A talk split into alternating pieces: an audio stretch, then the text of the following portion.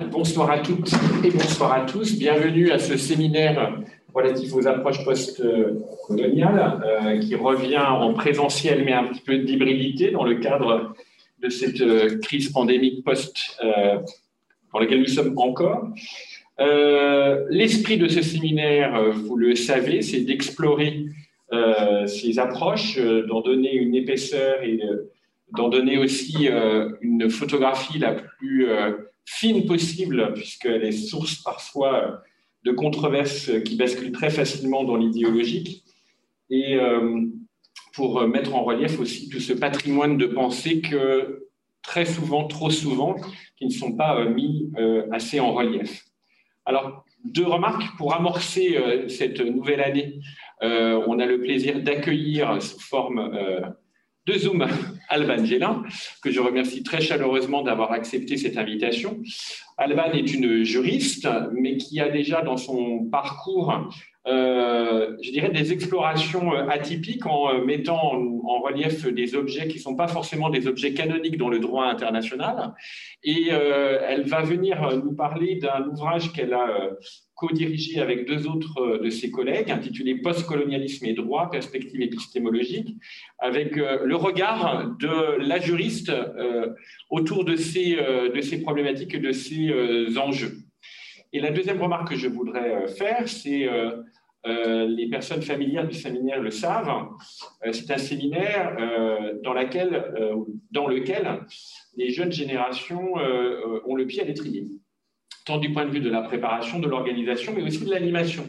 Et euh, j'ai le grand plaisir d'accueillir euh, pour cette première année Claire Dubos qui va euh, avoir la charge d'animer en fait la séance dans, cette première séance donc, présentielle post-Covid. Et donc merci à Claire d'avoir accepté ce, ce rôle. Et Alban, on te cède l'écran avec grand plaisir. Merci beaucoup euh, Frédéric, merci de cette invitation euh, et merci euh, aussi aux co-organisatrices, co-organisateurs de, ce séminaire pour cette invitation qui va me, permettre de, de, vous présenter, alors peut-être l'ouvrage, on pourra peut-être en discuter après, mais, mais aussi la, thématique que je vous ai proposée, à savoir l'étude des influences postcoloniales et décoloniales sur euh, la recherche en droit international. Je pense que d'ailleurs, euh, le terme que vous avez choisi euh, pour votre séminaire, approche postcoloniale, est préférable à, études postcoloniales et décoloniales, notamment au regard de, la, structure du, champ disciplinaire en France. Mais voilà, j'ai retenu quand même cette, cet intitulé. Et, merci également à, Luciana Landgraf euh, d'avoir accepté d'être discutante sur, euh, sur cette thématique.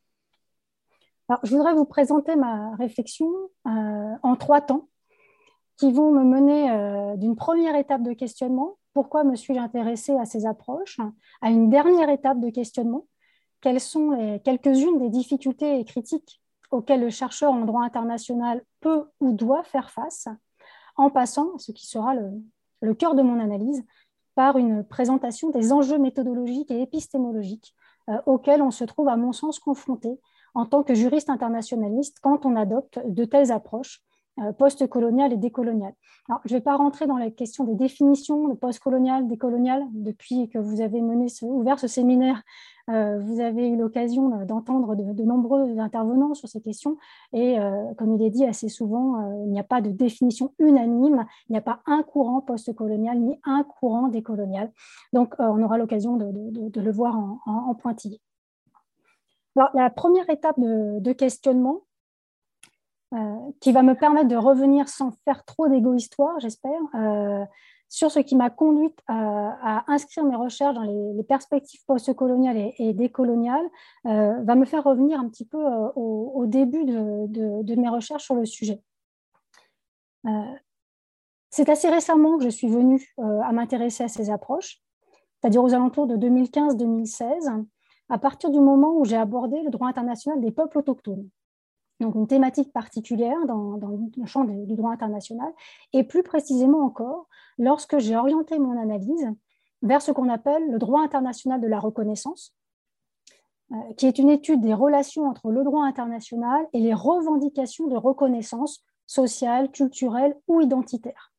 je ne développe pas cette question, ce courant, euh, puisqu'il, vous savez possiblement qu'il est porté par une de vos collègues juristes à, Sciences Po, qui est Emmanuelle Tourme-Joinet. Et donc, c'est elle qui m'a mis, je dirais, là aussi, le pied à l'étrier. Euh, Frédéric, tu parlais de pied à l'étrier, mais c'est elle qui m'a euh, incité à m'inscrire dans cette, dans cette perspective. Donc, en m'inscrivant dans cette perspective du droit international de la reconnaissance et du droit des peuples autochtones, euh, j'ai été confrontée en fait à, un apparent paradoxe euh, qui est sûrement lié à ma, naïveté euh, de, juriste internationaliste. Paradoxe qui proposait, sur les, les, éléments suivants. Le droit international avait promu la décolonisation post-45, il avait soutenu le droit des peuples à disposer d'eux-mêmes, il portait un discours d'émancipation, il portait des valeurs humanistes, il semblait soutenir la reconnaissance des droits des peuples autochtones, donc à leur profit, à leur bénéfice, mais il faisait parallèlement l'objet de très vives critiques. Un instrument de pouvoir des puissances, un droit impérialiste, un droit facilitant l'exploitation des ressources et des personnes, un droit vecteur de néocolonialisme, etc. Et des critiques qui s'exprimaient à l'encontre du Fonds monétaire international, de la Banque mondiale, plus récemment de la Cour pénale internationale, du droit international des droits humains, du droit international du développement, de la promotion internationale d'un certain modèle d'État, etc., etc. Et donc, on avait une sorte de hiatus entre un, discours porté par le droit international et des critiques assez fortes qui émanaient tant euh, des pays du Sud que des pays du Nord et qui émanaient tant des peuples autochtones que d'autres euh, entités. Alors, d'où venait ce hiatus? Il est probablement à chercher, non pas seulement dans le droit international contemporain, mais aussi dans l'histoire même du droit international. Et donc, cette histoire qui va, en fait, structurer euh, le droit international. En effet, euh, le droit international est pour partie, je schématise quand même euh, rapidement, il est pour partie une science de la colonisation. On peut remonter éventuellement jusqu'à Victoria, mais en fait, la seconde moitié du 19e siècle est la période la plus nette à cet égard, puisque c'est à ce moment que le droit international se construit en tant que discipline il va s'extraire euh, de ce qui était auparavant enseigné, à savoir le droit de la nature et des gens. Et, euh, il va être porté par des hommes, effectivement pas, beaucoup de femmes, par des hommes, principalement européens, euh, qui sont tout à la fois universitaires, diplomates, praticiens du droit, hommes d'affaires, et des hommes qui vont, à des degrés divers, dans diverses instances, participer à l'œuvre coloniale soit y participer en, la soutenant, euh, je dirais matériellement, soit y participer en euh, la soutenant intellectuellement, en, essayant de l'expliquer, de la comprendre, de la diffuser. Et ils vont porter la parole de la mission civilisatrice du droit et de la hiérarchie des civilisations. Et ce, jusque dans les universités et dans les manuels euh, de droit international. Les ouvrages du, 19e siècle, à, cet égard, sont assez intéressants pour voir la construction de la notion de souveraineté, la construction de la notion de, civilisation, euh, la, place de l'indigénat aussi qu'on retrouve dans, ces manuels. Et de fait, j'y reviendrai tout à l'heure, mais historiquement, le droit international plonge une partie de ses racines, je ne dis pas toutes ses racines, hein, mais une partie de ses racines dans le colonialisme. Et euh, la période post-45 serait encore empreinte de cette marque et véhiculerait une forme d'inconscient colonial euh, qu'on aurait à débusquer en tant que chercheur.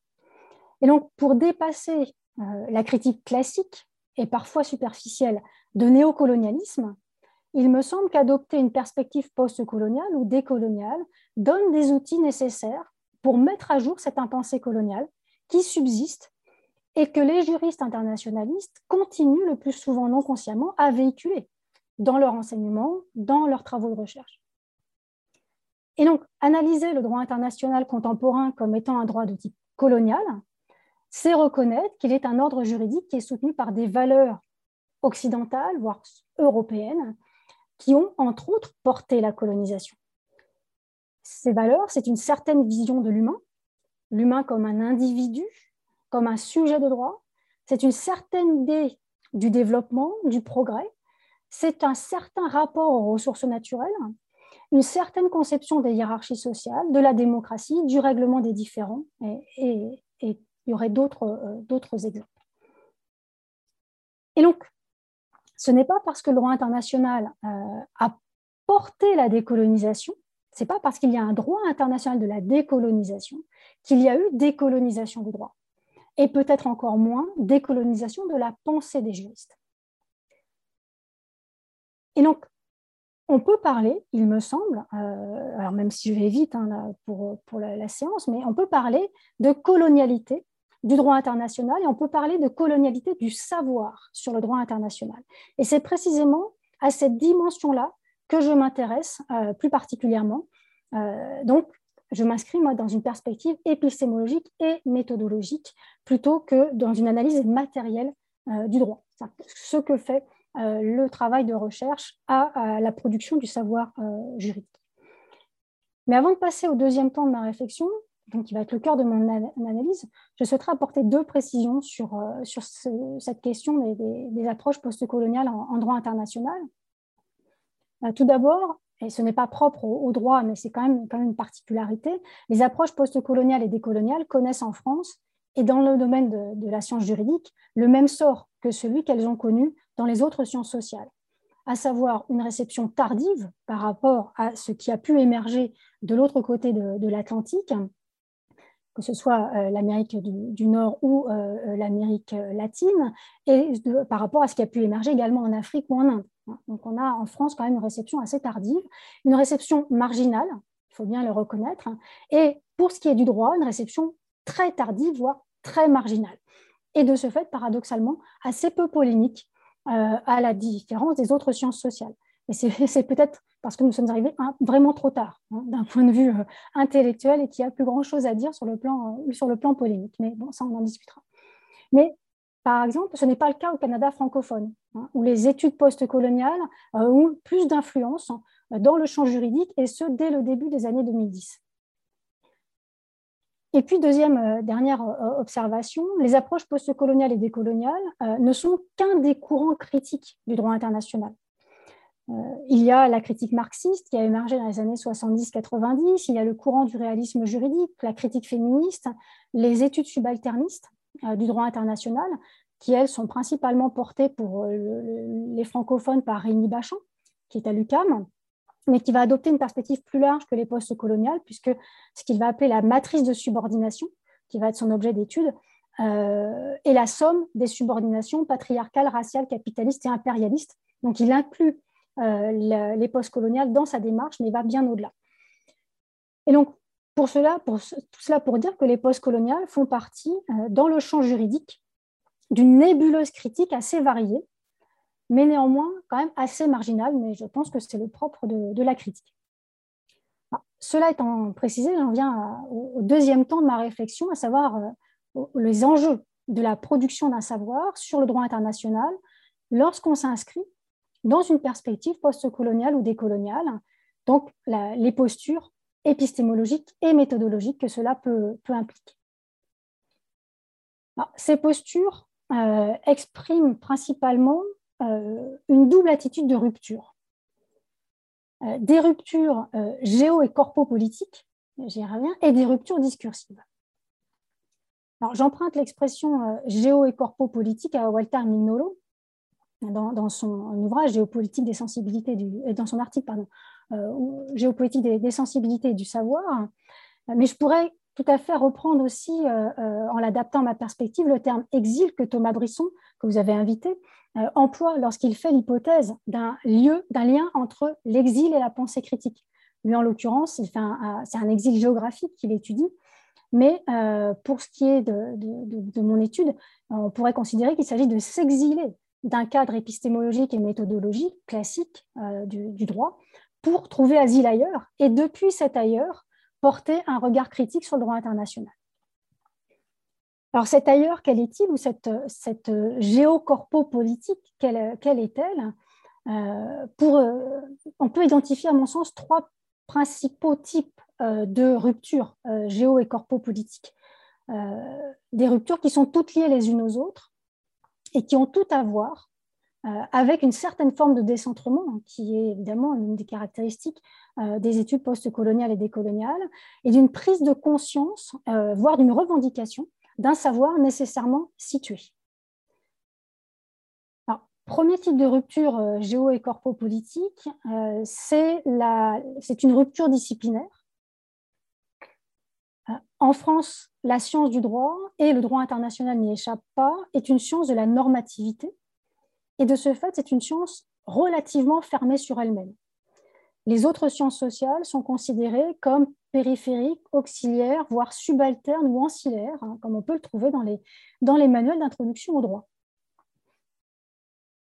Or, quand en tant que juriste, euh, on s'inscrit dans une perspective postcoloniale ou décoloniale, il n'y a à mon sens pas d'autre choix que de reconsidérer et de rediscuter ces frontières de la science juridique pour ouvrir cette discipline aux autres sciences sociales. Car si l'on veut saisir l'effet colonial produit par le droit international, il faut, comprendre le fait colonial. Donc recourir entre autres aux travaux des historiens, des anthropologues, des géographes, des archéologues, etc. Et donc, l'ouverture pluridisciplinaire permet, je reprends encore une, expression de Thomas Brisson, permet de déplacer les cadres du pensable. Je vais prendre juste deux exemples euh, assez brefs. Le droit international de l'environnement. Ce droit international de l'environnement contemporain est porteur d'une certaine forme de colonialité. Et on ne peut la comprendre euh, si on ne comprend pas comment, dans certaines parties du monde, l'Afrique notamment, la protection de l'environnement a eu partie liée avec la colonisation. Et en cela, euh, les travaux des historiens vont nous permettre de comprendre ce qui s'est passé. je pense notamment à l'ouvrage récent de Guillaume Blanc, L'invention du colonialisme vert où il montre comment la, euh, fabrique, entre guillemets, des, euh, euh, parcs naturels qui a conduit à l'expulsion des, populations, notamment ça, est reproduit en fait par l'UNESCO, par l'ONU, par l'UICN, etc. Ah, il ne s'agit pas de dire que tout le droit de l'environnement, tout le droit international de l'environnement reproduit des schémas coloniaux, mais il subsiste un inconscient colonial que l'historiographie du fait colonial permet de saisir. Second exemple, euh, la protection internationale des peuples autochtones, qui est portée par les Nations Unies, par l'Organisation internationale du travail, par de multiples ONG, elle est aussi agitée par un inconscient colonial que l'on ne peut percevoir qu'en recourant aux travaux, une fois encore, des historiens, mais également des anthropologues. Et on sait aussi que cette discipline, l'anthropologie, a eu euh, des liens assez forts avec la, colonisation. c'est aussi intéressant d'avoir le, double, le, double, regard euh, que peuvent proposer les anthropologues. Je pourrais multiplier les exemples hein, avec le droit international pénal. On sait que la Cour pénale internationale a été jusqu'à récemment accusée par les États africains de néocolonialisme. Il y a dans le, droit pénal international, là aussi, le maintien d'un euh, inconscient colonial. Euh, on pourrait également poursuivre l'étude avec euh, le concept de souveraineté. Anthony, Anthony Angui l'a déconstruit. Euh, pour le côté, euh, côté Amérique. Euh, on peut également s'intéresser à l'historiographie du droit international qui est très très largement centrée sur l'histoire de l'Europe et, pas sur l'histoire d'autres civilisations. Donc tout autant de sujets qui montrent qu'adopter une approche postcoloniale et décoloniale va imposer aux juristes de sortir de son champ disciplinaire, d'une façon ou d'une autre. Donc ça, c'est la première rupture. La deuxième rupture que l'on peut évoquer, c'est une rupture de type ontologique. Il s'agit euh, d'accepter, voire de revendiquer le pluralisme euh, non seulement des visions du monde, non seulement des sensibilités au monde, pour reprendre une fois encore l'expression de Walter Mignolo, mais plus largement d'accepter la pluralité des mondes, le plurivers, euh, pour reprendre l'expression d'Arturo Escobar. Et Philippe Descola, dans, son dernier ouvrage, Les formes du visible, revient sur, sur cette question. Euh, il, écrit ceci, je trouvais que la, phrase était très, très limpide, au rebours de l'idée classique en anthropologie et en histoire qu'il n'y a qu'un seul monde, sorte de totalité autosuffisante en attente de représentation selon différents points de vue, j'ai pensé qu'il était plus pertinent et plus respectueux pour ceux dont on s'efforce de décrire les façons de faire et les façons d'être, de considérer cette diversité des usages comme une diversité des processus de composition des mondes. Et donc, pour prendre en compte ce plurivers, cette diversité des mondes et pas cette diversité des visions d'un même monde, euh, il faut comprendre comment les peuples, les cultures construisent leur monde. Donc, comment ils construisent leur savoir sur ces mondes, comment, par exemple, sont agencés les rapports humains-non humains, comment sont construits les collectifs, comment est conçu le rapport au temps, quelles sont les sources légitimes de connaissances au sein de ces cultures. Et euh, pour ne pas systématiquement privilégier euh, l'épistémologie occidentale, le juriste a donc tout intérêt à se reporter aux recherches des anthropologues et à se reporter aussi au dire même des populations euh, qui peuvent être objet ou sujet de, son étude. Et au-delà des, deux auteurs que je viens de citer, hein, je pense également aux travaux de, Marshall Salins, d'Edward Ocon ou, de James C. Scott on a là des, anthropologues qui sont euh, des, sources très très euh, puissantes pour amener le, juriste à se décentrer et à comprendre que le monde dont il parle n'est pas le monde vécu, pensé euh, par d'autres peuples. Et cela permettrait peut-être de prendre au sérieux des concepts émergents comme celui d'animisme juridique, concept qui est pensé par Marie-Angèle Hermite qui renvoie, là je schématise très rapidement, à la reconnaissance de droits et d'une subjectivité à des éléments de la nature. Ce qui correspond à la façon de, penser les mondes de, certains peuples euh, autochtones euh, notamment. Donc voilà pour la rupture ontologique. Dernier type de rupture de, géo- et corpo-politique, les, les, ruptures méthodologiques. Il s'agit dans un premier temps, ce n'est pas propre à la posture postcoloniale, ce n'est pas propre non plus au, droit international, il s'agit de rompre avec le nationalisme méthodologique. Et ça, c'est particulièrement difficile pour un juriste, étant donné que euh, depuis notre plus tendre enfance de juriste, euh, on nous apprend que le droit et l'État, l'État-nation, ont été construits, pensés dans une relation quasi symbiotique. Et le droit international n'y échappe pas, puisque vous savez qu'il est construit et pensé en étroite connexion avec la souveraineté étatique. Donc, essayer de penser le droit sans penser l'État, ou penser le droit contre l'État, ce n'est pas nécessairement quelque chose d'évident. Et pour ce faire, cela impose euh, de s'intéresser à ce que Luis Eslava et Sundia Pauja qualifient de everyday life du droit international. S'intéresser aux effets produits sur les rapports sociaux, voire à une échelle plus micro encore, sur les relations interindividuelles. C'est-à-dire que le droit international n'a pas d'existence évanescente, il va avoir un effet, et d'ailleurs c'est ce que les organisations cherchent à faire, il va avoir un effet sur la vie quotidienne des gens. Et donc, en s'intéressant précisément à cette quotidienneté, je dirais, du droit international, on peut saisir concrètement les effets de colonialité qu'il produit. Et donc, on sort de l'analyse des normes juridiques, de l'analyse de la production des normes juridiques pour s'intéresser aux appropriations locales du droit international en adoptant une approche ethnographique. cela peut vous sembler peut-être une banalité. Euh, pour nombre de chercheurs en sciences sociales, il est évident que l'on va faire une étude ethnographique ou au moins sociologique. Mais pour un juriste, qui plus est internationaliste, qui plus est français, la démarche est quand même relativement rare et nécessite un surcroît de justification pour la communauté académique pour justifier de la pertinence d'une telle recherche en droit. Dire qu'on fait bien une recherche en droit et en droit international tout en adoptant une approche ethnographique. De même, euh, pour essayer de saisir les mécanismes de diffusion de l'inconscient colonial, on ne peut pas uniquement s'intéresser à la norme juridique produite, il faut analyser la circulation des normes, analyser la circulation et les jeux d'acteurs dans la production et la diffusion des normes, et ce, dans une perspective là plus sociologique. Ce n'est pas une démarche qui est propre aux juristes, hein, euh, qui inscrit sa, réflexion dans une perspective postcoloniale, puisque les tenants du droit global, par exemple, ou le courant réaliste, euh, va adopter une telle approche, mais c'est une démarche dont on ne peut pas, à mon sens, faire l'économie si on est sensible aux approches postcoloniales et, décoloniales. Donc, le juriste va devoir sortir du petit confort de ces normes euh, pour aller sur le terrain, euh, se euh, frotter, je dirais, aux, différents acteurs qui vivent le droit à un degré ou à un autre. ces ruptures géo- et corpopolitiques s'accompagnent d'un point de vue méthodologique et épistémologique de ruptures discursives. Mais pour produire ces ruptures discursives, il faut au préalable une analyse des structures discursives du droit international. Le droit est un langage, un langage particulier, dont la structure véhicule et reproduit certaines formes de rapports sociaux.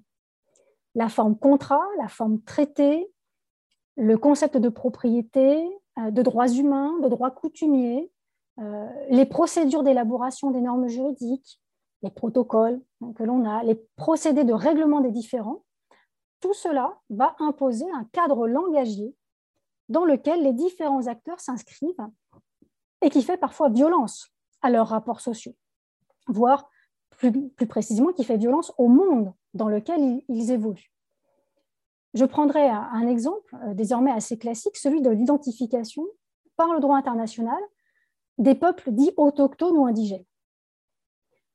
Le droit international a coloré l'expression peuple indigène d'une connotation qui est très particulière, puisque ces peuples primo-habitants euh, des terres conquises et colonisées par les puissances européennes ont été et continuent d'être identifiés, en tout cas juridiquement, je ne dis pas politiquement, mais juridiquement, par rapport à ce moment précis, ce moment de la conquête européenne.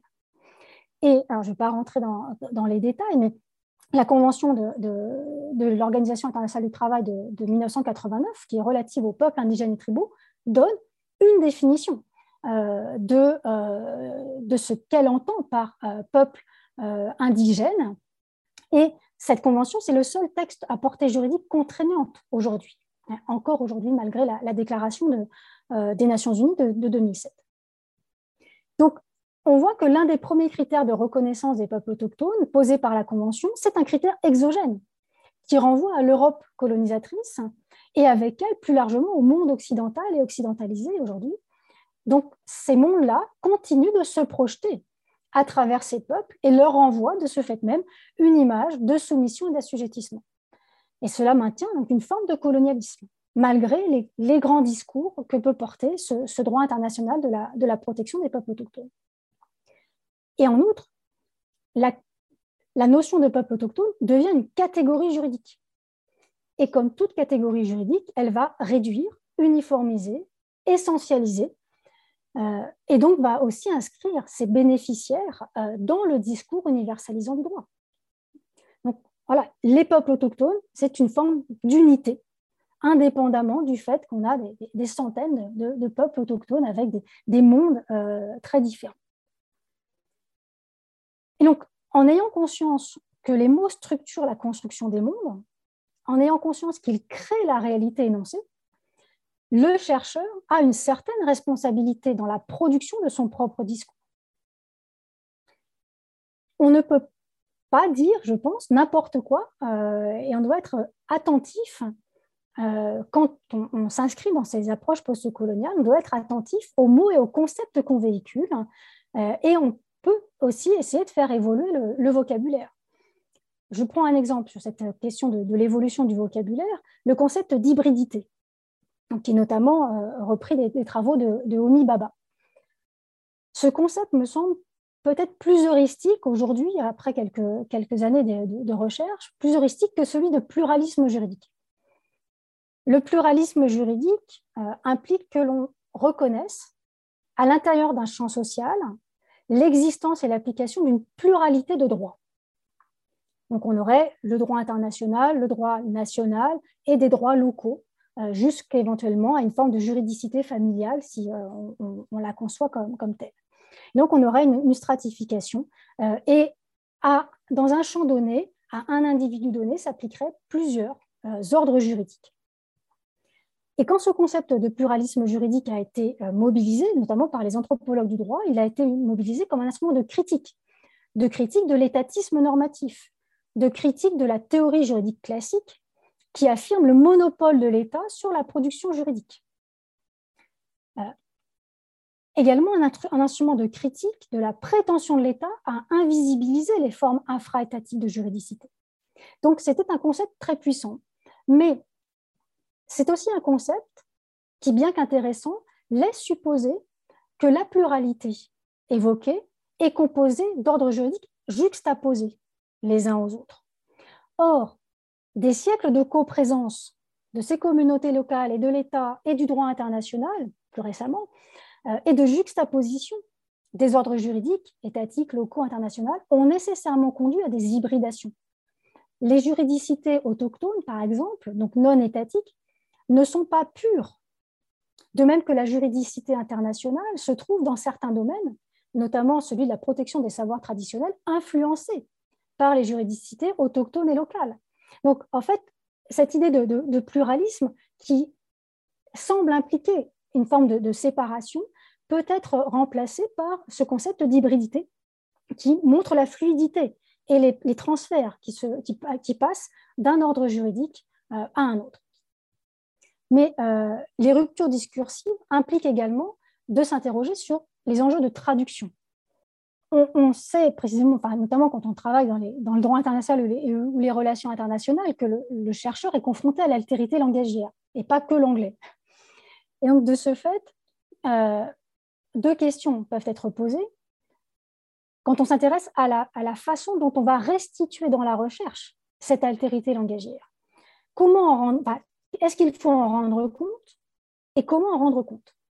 Notamment face à des langues très peu communes, voire, je dirais presque, parfois face à, des langues non écrites. Comment fait-on? Alors, est-ce qu'il faut en rendre compte dans la, recherche? Oui, à mon sens, oui, puisque euh, quand on s'inscrit dans une perspective post-coloniale et décoloniale, il me semble que l'on cherche aussi à produire une connaissance émancipatrice, une connaissance qui ne reproduise pas les schémas de domination. Et donc, la reconnaissance explicite de la diversité langagière, notamment pour les communautés discriminées sur ce plan, participe à la production d'une telle forme de, connaissance.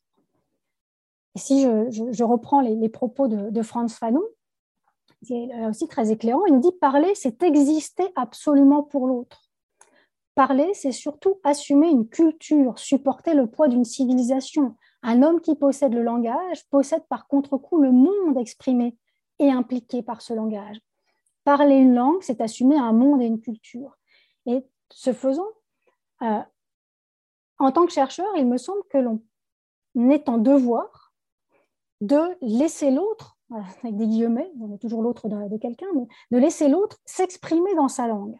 Et donc, de faire état dans, notre travail de recherche de cette expression de l'autre dans sa propre langue, de cette altérité langagière, qui parfois aussi est une altérité conceptuelle, hein, et donc qui va faire que euh, l'on est aussi face à des mondes foncièrement différents. Euh, et ça, c'est très intéressant. Donc, si l'on peut éventuellement proposer une traduction d'un mot étranger, les représentations sociales qu'il va véhiculer euh, demeurent parfois largement inaccessibles euh, aux, lecteurs comme aux, comme aux, chercheurs. Donc, si on ne veut pas reproduire les rapports de domination par l'usage d'une langue dominante, euh, l'une des principales méthodes envisageables pour rendre compte de cette altérité repose sur les intraduisibles. Rester dans un entre-deux langues, essayer de s'approcher par des périphrases, par une explicitation euh, de, ce que euh, l'autre cherche à nous dire, mais sans le dire à sa place, sans, sans imposer à sa place les, une traduction qui pourrait éventuellement déformer sa pensée. Un, ça, ça, met en place une forme d'intranquillité, mais c'est une intranquillité qui me semble salutaire. Et c'est d'autant plus important dans le champ juridique du fait que, comme je l'évoquais tout à l'heure avec la définition des, peuples autochtones, le langage du droit assigne une place. Le langage du droit peut enfermer ce à l'égard de qui il est formulé. Donc, en n'imposant pas immédiatement un langage, euh, déjà un langage d'une autre langue et un langage juridique, euh, on peut euh, essayer de limiter l'effet d'enfermement que peut produire l'analyse juridique quelques-uns, il y aurait encore d'autres éléments à, évoquer d'un point de vue méthodologique et, épistémologique, mais je vais en rester à ces, principaux points. Au terme de cette présentation, je souhaiterais évoquer quelques-uns des questionnements qui demeurent et auxquels je ne peux apporter que des réponses partielles et peut-être même des réponses partiales, euh, certains pourraient, pourraient dire. Euh, je vais en retenir trois principalement et assez brièvement. Euh, la première interrogation, là aussi, je pense qu'elle n'est pas propre au champ juridique, mais euh, elle émerge aussi dans notre champ. La première interrogation porte sur le point de savoir si le chercheur en sciences juridiques, qui plus est quand il parle de la France, depuis l'Europe, depuis la France maintenant, peut véritablement ou authentiquement adopter une perspective postcoloniale ou décoloniale. Puisque l'un des enjeux de ces perspectives est l'affirmation que tout savoir est situé, est-ce que l'argument ne, risque pas de, se retourner contre l'universitaire blanche européenne que je suis? Est-ce que je ne risque pas de reproduire la position de surplomb que je conteste par ailleurs? Alors, évidemment, ce n'est pas impossible. Je peux être euh, prise en flagrant délit de recentrisme dans, dans mon analyse, hein, bien évidemment. Mais je pense qu'on peut essayer de se prémunir de ce risque à partir du moment où on ne prétend pas parler au nom des peuples autochtones, au nom des groupes ou des personnes qui vivent la violence coloniale du droit international. Et en l'occurrence, moi, je perçois mon travail de recherche comme simplement un rôle de passeur. Essayer d'apporter des éléments de réflexion, mais sans, euh, même si j'ai parfois employé un vocabulaire normatif, mais sans imposer et, sans considérer que ce que je projette est véritablement ce que les autres qui me lisent pensent hein, ou, ce qu'ils voudraient que soit, que, soit, dit. Donc ne pas parler à la place, ne pas parler au nom euh, des autres. Euh, deuxième interrogation, euh, le langage du droit peut-il être utilisé pour décoloniser le droit lui-même? Plusieurs chercheurs soutiennent que non. Lewis Gordon soutient que là où le colonialisme est dans le droit, l'anticolonialisme ne saurait être qu'une violation du droit. Donc en fait, le, juriste n'aurait rien à dire, puisqu'en fait, on serait hors du droit si l'on veut être dans une contestation de la, du colonialisme euh, juridique. Euh, les chercheurs autochtones que sont euh, Tayake Alfred et, Glenn Coulter sont de cet avis, parce que pour eux, le langage du droit, c'est le langage des entités contre lesquelles ils luttent, à savoir les entités étatiques. Et donc, ils, ne, ils refusent de s'inscrire dans, dans ce vocabulaire qui est le vocabulaire du dominant. Donc le juriste devrait demeurer en retrait. Alors, peut-être, ce n'est pas le choix que, que, je fais, je pense que nous sommes un certain nombre à ne, pas faire ce choix-là, parce que précisément, euh, l'un des enjeux euh, de l'approche postcoloniale et décoloniale, c'est de s'intéresser à la structure discursive du droit, je l'ai évoqué tout à l'heure, et de la déconstruire, et de voir comment émerge, depuis quelques années, notamment sous la pression des peuples autochtones, cette hybridation normative que, euh, que j'évoquais tout à l'heure. Euh, je, vous parlais de la protection des, savoirs traditionnels, qui est notamment portée par euh, l'Organisation mondiale de la propriété intellectuelle. Il y a un travail collectif qui est fait par l'OMPI et des représentants des peuples autochtones, on pourrait discuter de, qui sont ces représentants, mais donc de ces représentants qui vont participer à l'hybridation normative qui vont faire évoluer les concepts, notamment le concept de propriété intellectuelle, le concept euh, euh, de, savoir, de diffusion, etc. En outre, euh, deuxième argument qu'on peut opposer au fait que les, on peut utiliser le langage du droit pour chercher à décoloniser le droit, c'est qu'un certain nombre d'opposants à la colonialité du droit international usent précisément du langage même du droit pour en faire un outil d'émancipation. Et cette, pratique-là est, à, mon sens, à prendre au sérieux. On ne peut pas considérer que ces gens sont euh, nécessairement se trompent euh, de, combat en utilisant euh, le, vocabulaire juridique, et notamment en retournant ce vocabulaire juridique contre l'État, contre les instances internationales. Et troisième et dernière interrogation, là aussi, il y en aurait d'autres, mais c'est la, principale, une dernière interrogation peut-être plus marginale, et là non plus, qui n'est pas spécifique au champ des, approches postcoloniales, mais euh, qui, euh, qui peut être évoqué dans ce cadre. Est-ce qu'à faire évoluer les frontières de la science juridique, est-ce qu'à l'ouvrir à d'autres sciences sociales, on ne risque pas, en tant que juriste, d'inscrire sa propre démarche dans une sorte d'impérialisme disciplinaire Est-ce qu'on ne risque pas de chercher à absorber les autres disciplines au nom, du fait qu'elles nous sont, euh, qu'elles sont pertinentes pour notre analyse? Est-ce qu'on ne risque pas de, pour reprendre l'expression de, Pierre Singaral-Lévou, est-ce qu'on ne risque pas de grignoter le précaré des autres sciences sociales, à, aller toujours vers d'autres disciplines? Ou autre, autre critique, qui est en fait le, revers de, la, précédente, euh, est-ce qu'on ne risque pas de produire un savoir qui n'a plus d'identité disciplinaire? Ce n'est pas du droit. Pourrait opposer certains collègues, d'ailleurs ils le font, mais euh, voilà, on entend assez régulièrement, ce n'est pas du droit, euh, et donc il faut effectivement justifier davantage son, son approche. Alors certes, ce n'est pas une façon classique de produire un discours sur le droit, néanmoins, c'est, et j'en finirai par là, c'est participer à la production d'une science sociale du juridique, à un savoir ouvert sur le monde et non à un savoir replié sur la seule normativité. Merci à vous. Merci beaucoup, Alban, pour ce, euh, pour cet exposé très, euh, très riche, euh, qui, je pense, a, été. On avait des doutes sur votre connexion, mais je pense qu'on n'a pas perdu un seul mot de, ce que vous avez, pu nous dire. Voilà, en guise de, passeuse, justement, puisque c'est Luciana maintenant qui va, qui va prendre la parole pour, pour discuter, et qui, je crois, était à l'origine de, votre invitation en plus. voilà, et qui elle-même justement est, exilée actuellement sur le terrain depuis le Brésil. Donc on est dans une pratique d'autodécentrement justement. Euh, voilà, donc je vous remercie encore et puis on repassera ensuite euh, à la salle pour des, questions et puis peut-être que vous répondrez directement à, Luciana aussi après sa discussion. Voilà, Luciana, on, t'écoute. Ok, merci. Vous m'entendez bien? Ok, bah, moi aussi j'ai pas mal de problèmes de connexion, donc j'espère que ça va bien se passer.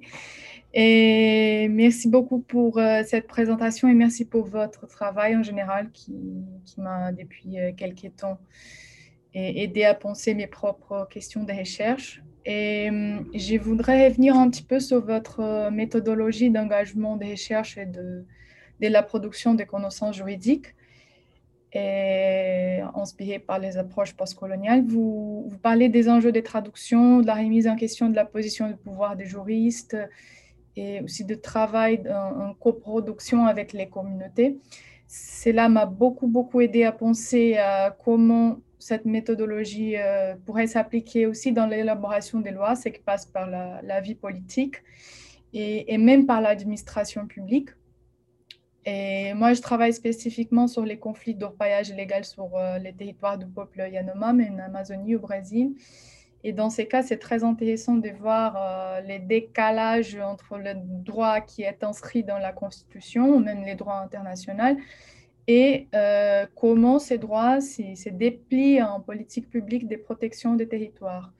Et on voit qu'une grande partie du problème est aussi là, dans, la mise en œuvre de, ces, de ces, droits. Donc, euh, je pense que la méthodologie peut aussi servir à à critiquer ou même à penser la posture des agents publics responsables de la mise en œuvre des droits de protection territoriale. Et là, je me suis retrouvée, par exemple, euh, avec des expériences des formations des agents publics par des anthropologues qui connaissaient les peuples euh, autochtones en question, les Yanomami, et aussi à une autre expérience assez courageuse d'un anthropologue qui a demandé une réunion avec un ministre et des droites en plus, et de la Cour supérieure nationale afin de l'expliquer comment s'est construit l'argument pour la défense de la, titulation du territoire. Donc, euh, ce que je me demande, c'est quels sont les mécanismes qu'on a à la main pour établir un, dialogue avec les praticiens du droit. C'est-à-dire, euh, bien sûr, il faut repenser euh, la recherche et l'enseignement du droit dans l'université, mais quels outils a-t-on pour attendre les praticiens qui sont déjà dans la fonction publique, qui sont déjà dans les positions des pouvoirs?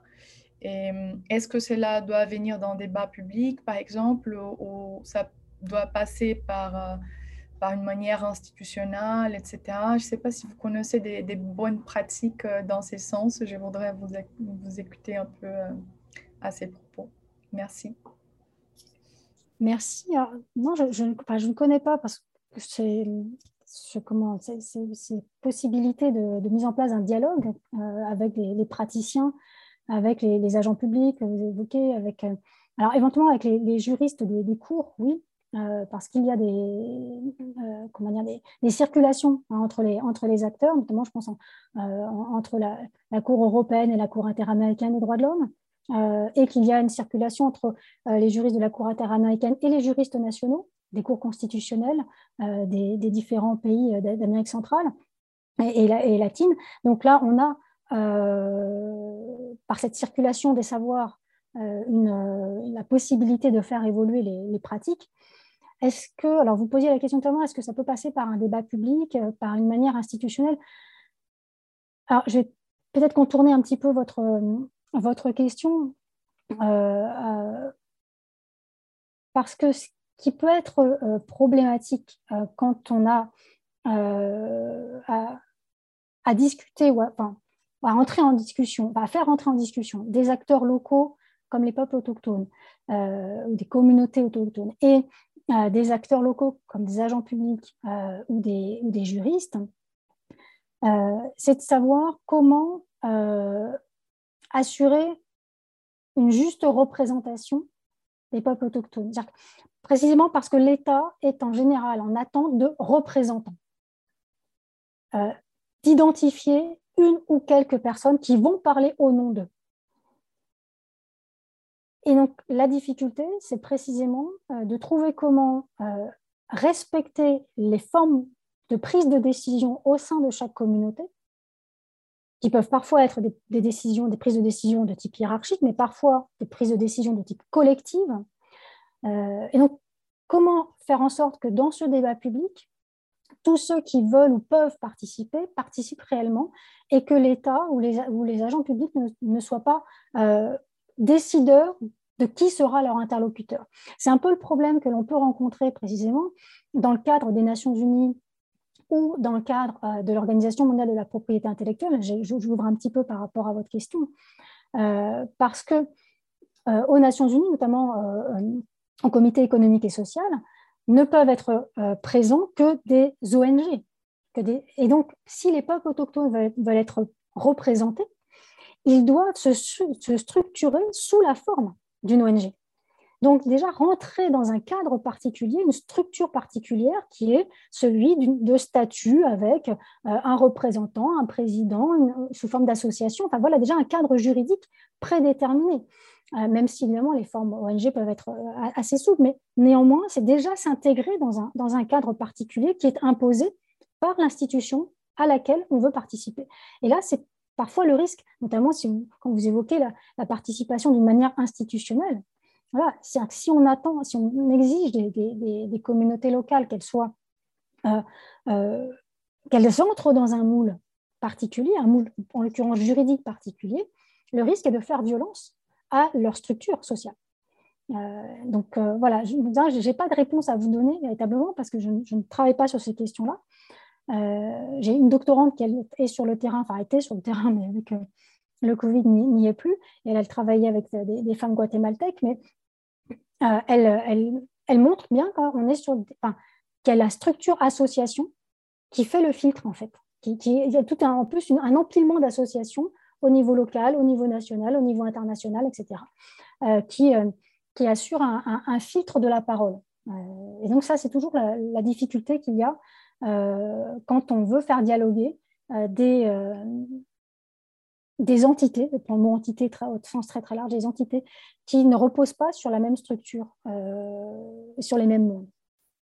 Oui, oui, merci beaucoup. C'est précisément les problèmes que, que, enfin, que je vois tous les jours. Je travaille en ce moment dans une association autochtone et c'est ça, ils ont beaucoup de mal pour apprendre le vocabulaire juridique qui déjà n'est pas accessible. Et en plus, euh, ça désinspecte les formes euh, traditionnelles d'organisation. Il y a bien sûr un directeur, un sous-directeur, etc. Et voilà, merci beaucoup. Je ne veux pas monopoliser la parole euh, si vous voulez passer aux questions de la salle. merci à toi, Luciana, pour ces, pour ces commentaires. J'en profite puisqu'il a été cité et c'est pour rebondir aussi sur la discussion qui vient d'avoir lieu, pour préciser que Guillaume Blanc, donc euh, sur l'invention du, colonialisme vert, pardon, euh, qui sera invité, je crois, au mois de mai. Donc, si vous ouvrez euh, notre saison, lui pourra la, fermer. Je crois que c'est la, dernière ou l'avant-dernière séance, quelque chose comme ça. bon, j'ai des commentaires également. je suppose qu'on va d'abord ouvrir à la salle. En attendant que les questions se posent, je vais faire passer l'ouvrage dont on a parlé, cité en introduction. Pablo, je t'en prie. Euh, je ne sais pas si vous m'entendez bien. Ouais, le masque, ouais, je voulais enlever le masque. J'enlève le masque. Euh, bah, merci beaucoup pour cette présentation qui était effectivement très riche et, euh, et, très liée à mon sujet de thèse aussi. Donc, donc ça, fait, ça fait beaucoup d'écho. Donc, de manière plus précise, je travaille sur le droit à l'autodétermination des peuples autochtones avec deux cas d'études que sont le, Chili et la Bolivie. Alors, j'ai une première question à laquelle vous avez un peu répondu sur la fin, mais j'aimerais bien avoir plus d'éléments si, vous le permettez. Euh, donc, ça serait comment intégrer euh, l'ambivalence donc des acteurs autochtones dans ce cas-là, qui ferait un usage stratégique des représentations et catégories coloniales occidentales, donc du droit dans, ce cas-là également, pour, pour justement les, contrer, les décoloniser ou les défaire? Et dans le cas du droit à l'autodétermination, je trouve que c'est extrêmement clair, puisque c'est un droit, un droit canonique, central du, droit international public, qui est, considéré aussi comme, comme jus cogens. Et, euh, et, justement, comment est-ce que euh, des formulations similaires ou des droits qui soient similaires à ceux qui ont pu euh, justifier le colonialisme peuvent être retournés ou, euh, ou utilisés par d'autres acteurs pour, pour aller à l'encontre de leur première définition, de premier usage.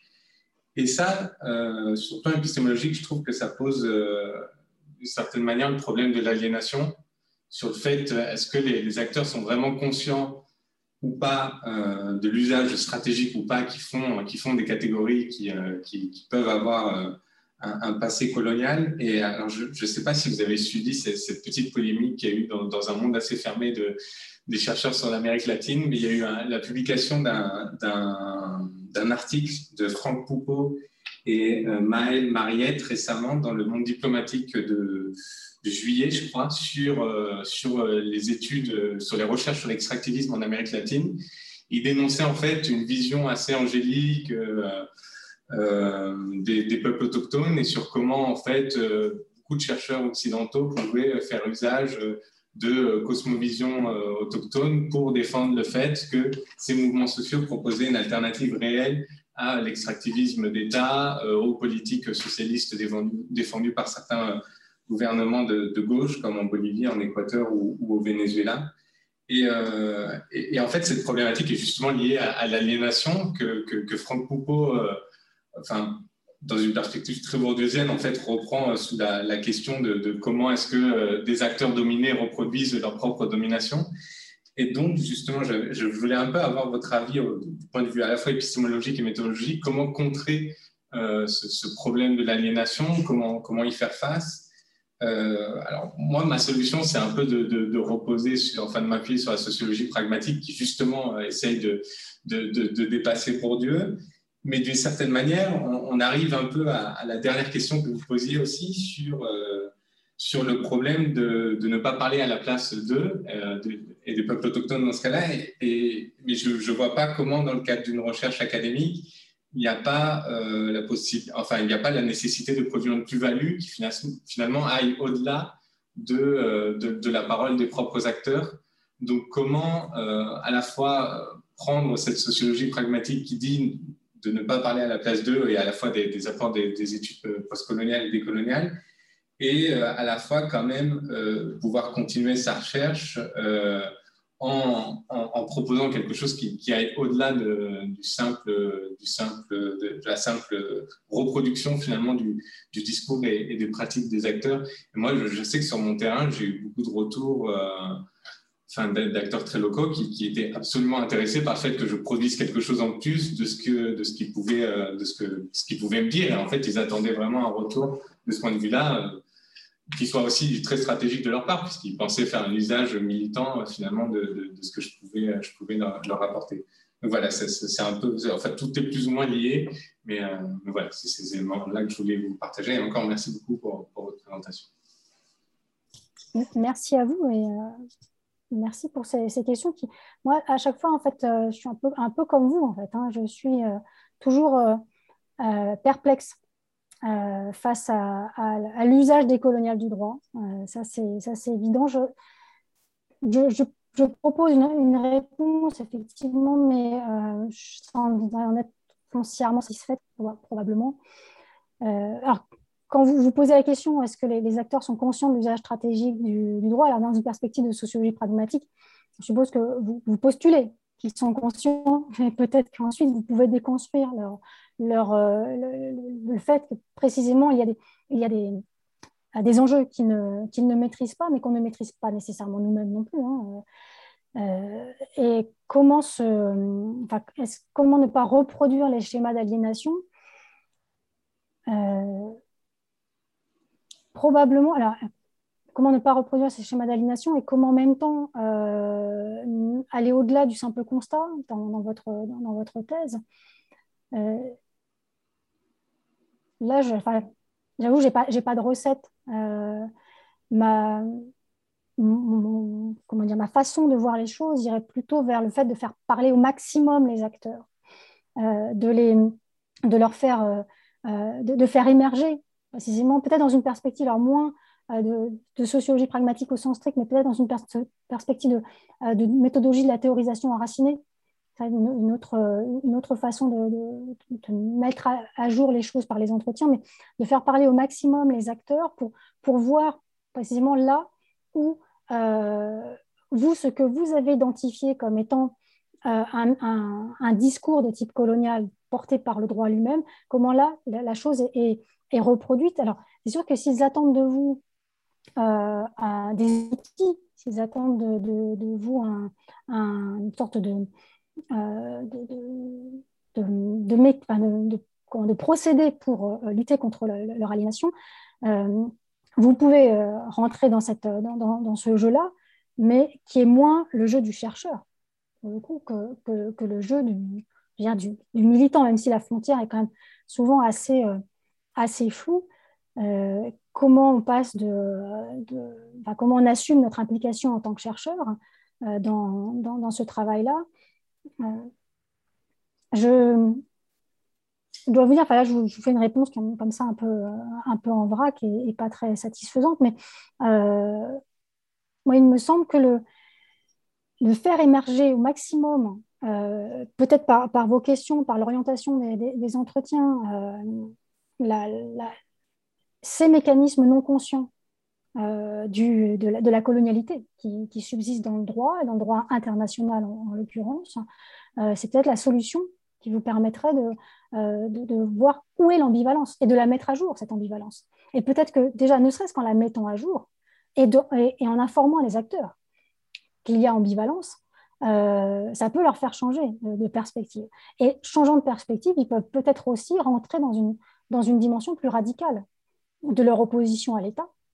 Euh, alors je pense là précisément à, à, Peau rouge, masque blanc de Glenn Coulthard, qui euh, lui est beaucoup plus, euh, beaucoup plus dans, l'affrontement face à, face à l'État en disant non, on n'emploie pas le, vocabulaire de la reconnaissance, précisément parce que lui considère que le droit de la reconnaissance et, la reconnaissance en général, c'est une perspective coloniale, ça reproduit des schémas coloniaux. Euh, et donc, on n'est pas dans cet usage stratégique, comme vous le disiez, du, droit, mais qu'on va, qu'on va rentrer en, lutte avec d'autres, euh, une autre dimension et qui est pour le coup une lutte plus matérielle, je dirais, qu'une lutte, lutte, juridique. Euh, donc voilà, mais je n'ai pas d'autres réponses. J'ai conscience que ce que je vous dis n'est pas très, très, très porteur, mais je n'ai pas, pas vraiment d'autres réponses à vous, à vous proposer. Merci, merci. Merci. Est-ce que quelqu'un d'autre euh... euh, Bonjour, euh, vous m'entendez bien? Ah, C'est bon, vous m'entendez? Euh, je m'appelle Vera Jeva, je suis doctorante en deuxième année en relations internationales. Et, je vous remercie aussi pour votre exposé. C'est aussi assez pertinent pour ma recherche qui porte sur les relations postcoloniales des pays post-soviétiques donc euh, de l'Empire russe ancienne, avec la Russie, mais pas que avec la Russie. Donc, je ne suis pas spécialiste en droit. Euh, ma, question va être plus générale, mais qui, pour moi, est aussi important euh, pour les recherches post-coloniales. Donc, vu que votre exposé pour moi était assez métathéorique, je poserai aussi une, une question métathéorique. vous avez mentionné le droit d'un chercheur occidental euh, de, faire les recherches dans, ce domaine. Et euh, moi, je m'intéresse à, un débat actuel euh, sur ce domaine qui est assez émergent et, la, place des chercheurs qui viennent des pays post-coloniaux donc qui ne sont pas les représentants de la science occidentale, parce que dans les sciences politiques, dans les relations internationales, je constate que quand même la proportion n'est pas très égale, donc c'est 11 chercheurs euh, sur 1000 peut-être qui est bien de ne pas, euh, bon 1000 j'ai exagéré, il n'y a pas tant de chercheurs, mais sur 100 minimum, euh, qui, qui vient d'un pays postcolonial. Les autres, ce sont toujours les représentants d'Occident au niveau des chercheurs individuels, mais aussi au, niveau d'institutions. Et les institutions des pays postcoloniaux n'acceptent pas beaucoup ce, cadre théorique dans les relations internationales. Donc, dans, dans votre domaine qui est assez émergent, comme, comme j'ai mentionné, à part des chercheurs de l'Amérique latine, parce que j'ai entendu beaucoup de noms de l'Amérique latine, est-ce que, est que les autres chercheurs qui viennent des pays postcoloniaux, est-ce qu'ils sont représentés? Et s'ils sont représentés, quelle est leur contribution? Est-ce qu'il y a une contribution vraiment euh, importante pour ce domaine Merci. Merci. Alors, euh, c'est vrai que moi, je, maintenant, je lis euh, finalement assez peu de juristes, même si j'en lis encore, mais sur, les, sur la place des, chercheurs de, pays post-coloniaux commence à émerger, notamment depuis l'Afrique? Euh, une, critique du, droit international, de certains champs du, droit international. Donc, il y a, quelques, chercheurs. Mais par exemple, c'était une difficulté quand on a euh, comment, euh, cherché à, constituer notre, notre équipe pour la journée d'études. qui, a, qui a porté sur ces études postcoloniales et, et le droit, et qu'on a fait, on a, fait appel à, des chercheurs de, pays postcoloniaux, comme vous dites, et on a eu très très peu de, réponses en fait. Donc, euh, ou quand on a eu des réponses, euh, la, perspective adoptée n'était pas, euh, était finalement très très occidentalisée, curieusement. donc, on ne peut pas évidemment, on ne peut absolument pas leur, jeter la pierre, puisque nous on commence tout juste hein, chez les juristes, en tout cas en France, à porter cette, cette, cette approche-là. Donc, mais si je regarde parmi mes doctorants, j'ai des doctorants qui viennent de, pays euh, post-coloniaux. La, perspective adoptée est souvent très classique, en fait. Peut-être, alors c'est une hypothèse, mais il faudrait la, vérifier sociologiquement, peut-être parce que euh, il y a aussi le souhait d'entrer dans un champ disciplinaire, en gros, de soutenir sa thèse et ensuite de devenir universitaire, et que euh, il faut bien reconnaître que euh, les approches postcoloniales en droit, et euh, si vous soutenez une thèse en France, ce n'est pas porteur. Ce n'est pas encore porteur. Donc, il se peut très bien que la, place des chercheurs venant de, pays postcoloniaux, de juristes venant de pays postcoloniaux, cette, cette faible représentation, mis à part au Canada, on peut considérer que le Canada est un État postcolonial depuis longtemps, mais ça ne fera pas plaisir à nos amis québécois. Mais bon, euh, cette, euh, euh, hormis dans ce champ-là, c'est vrai qu'on on a une, représentativité qui est assez, assez faible. Alors, je ne connais pas tout le champ du droit international produit en Afrique, ni tout le champ du droit international produit en Inde, etc. Enfin, je, remets dans, dans, dans, ce que je connais. Mais les quelques chercheurs que, que j'ai pu contacter pour euh, cette, cette, journée d'études sur postcolonialisme et droit, euh, très très peu ont, répondu. Est-ce que quelqu'un d'autre euh, nous remarque une question qu'on a Mina aussi Allez-y d'abord. Ah oui, j'ai noté quelque chose. oui, donc à nouveau, merci. Je vais emboîter un petit peu. Je vais me décaler, je crois qu'on ne me voit pas du tout. Je sais pas si c'est essentiel, mais voilà. je vais emboîter le pas à, à Pablo, puisqu'effectivement, Euh, ben, votre travail m'a beaucoup intéressé dans le cadre de, ma thèse euh, également, euh, puisque je travaille sur la question des droits de la nature en Colombie, mais sur la judiciarisation notamment de, fleuves et autres entités naturelles. et donc j'ai voilà, noté plusieurs fois dans votre présentation le, terme d'intranquillité, qui je crois peut être une réponse également sur la, la, posture et la position à adopter sur le, sur le terrain en tout cas. Euh, et moi, justement, c'était pour euh, essayer de comprendre un petit peu de votre point de vue de, juriste. Euh, moi, je suis politiste, j'ai une formation en droit, mais je vois bien que les, frontières aussi disciplinaires ont du mal à, négocier cet objet postcolonial, ou en tout cas ce prisme.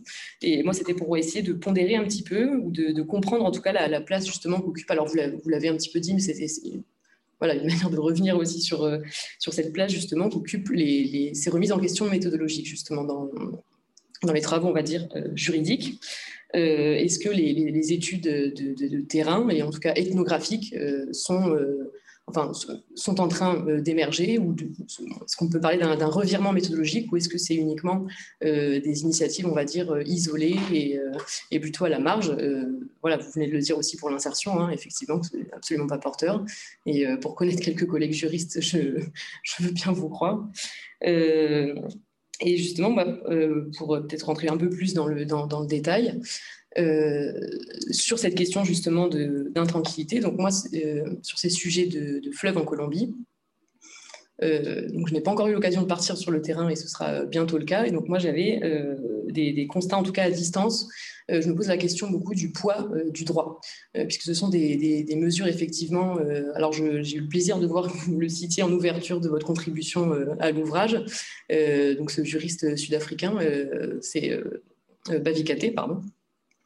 Euh, et qui donc euh, est un juriste sud-africain euh, qui propose ce concept de, droit bioculturel et qui va circuler justement, vous parliez aussi d'hybridation normative tout à l'heure, donc qui va circuler jusqu'en Colombie où les juges vont importer, ou en tout cas appliquer ce concept à des fleuves.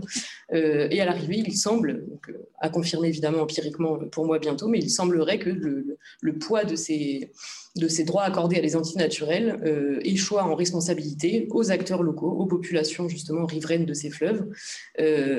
Et donc voilà, c'était aussi poser cette question euh, de cette espèce d'effet aussi double peine un petit peu, d'à la fois être des, populations, on va dire, qui sont lésées par le droit hégémonique occidental, si on peut dire ça très rapidement, et qui, euh, une fois qu'elles se battent et qu'elles obtiennent euh, réparation ou euh, aménagement pour leur cause, eh bien, elles sont, enfin, voilà, elles subissent le poids du droit. voilà, merci beaucoup. Merci à vous. Vous, évoquez un, sujet qui, qui m'intéresse, qui va animer quelques, mois de, réflexion, à savoir les, droits bioculturels dans les, dans les mois qui viennent. Alors oui, euh, alors, je reviens à votre, euh, première question, euh, la, place qu'occupent les, questions méthodologiques, épistémologiques ou même la, démarche ethnographique en, droit international. Je n'ai pas une, connaissance du, champ du droit international en, général en France, mais pour avoir lu quelques centaines de thèses depuis quelques années, la place de, de, la démarche ethnographique est quasi nulle. Euh, une de mes doctorantes s'est engagée dans cette, démarche. Euh, comment dire, la réception par euh, les collègues en place est assez, est assez, je dirais, symptomatique de ce, qui se, de ce qui se passe dans notre discipline, à savoir qu'on nous dit mais il faut rajouter du droit, il faut rajouter du droit, c'est pas assez juridique dans votre, dans votre approche. Donc, voilà. Donc ça demeure quand même très, très largement marginal même si je, pense que c'est une, euh, une, une, perspective qui est, euh, qui est particulièrement intéressante. Et je pense qu'ailleurs, euh, je pense par exemple aux travaux de, de Sundia Paoudia, qui est en, Australie, en, Nouvelle-Zélande, qui elle aussi porte cette, cette réflexion, cette, cette, elle, elle, elle, véhicule cette, cette idée qu'il faut aller chercher euh, concrètement comment le droit produit des effets sur les individus, sur les groupes sociaux et pas seulement rester à l'échelle des relations interétatiques.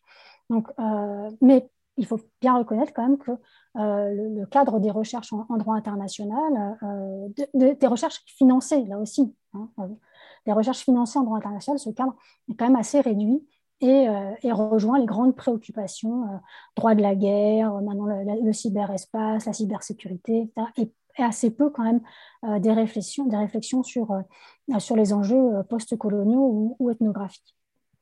Alors, sur la, donc, si je reviens à la question des, droits bioculturels, effectivement, l'ambiguïté de ces droits bioculturels, vous parlez de, double peine, effectivement, quand Bavikate les a, les a pensés, il proposait d'inscrire les, les, communautés locales, pas seulement d'ailleurs les peuples autochtones, mais ça pouvait être toute communauté locale, des paysans, comme étant des, stewards de la, protection de, ces ressources naturelles.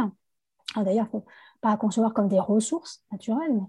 Euh, et donc, euh, comment, comme vous disiez, après avoir essayé de, euh, revendiquer une protection des, fleuves, finalement, ces acteurs vont se retrouver avec l'obligation et, de les protéger. C'est ce qui s'est passé d'ailleurs en Inde, hein, quand dans un premier temps, euh, les juridictions ont reconnu euh, la personnalité juridique du, Gange et d'un de ses affluents. Il y a eu rétropédalage parce que euh, les, acteurs locaux se sont dit mais si quelqu'un se noie dans le Gange, on est responsable. Et donc, ça a été vraiment une, sorte de, panique. Et il y a eu retour en, arrière sur cette question de la personnalité juridique des, du, Gange et, d'un de ses affluents. Donc, effectivement, le droit, c'est le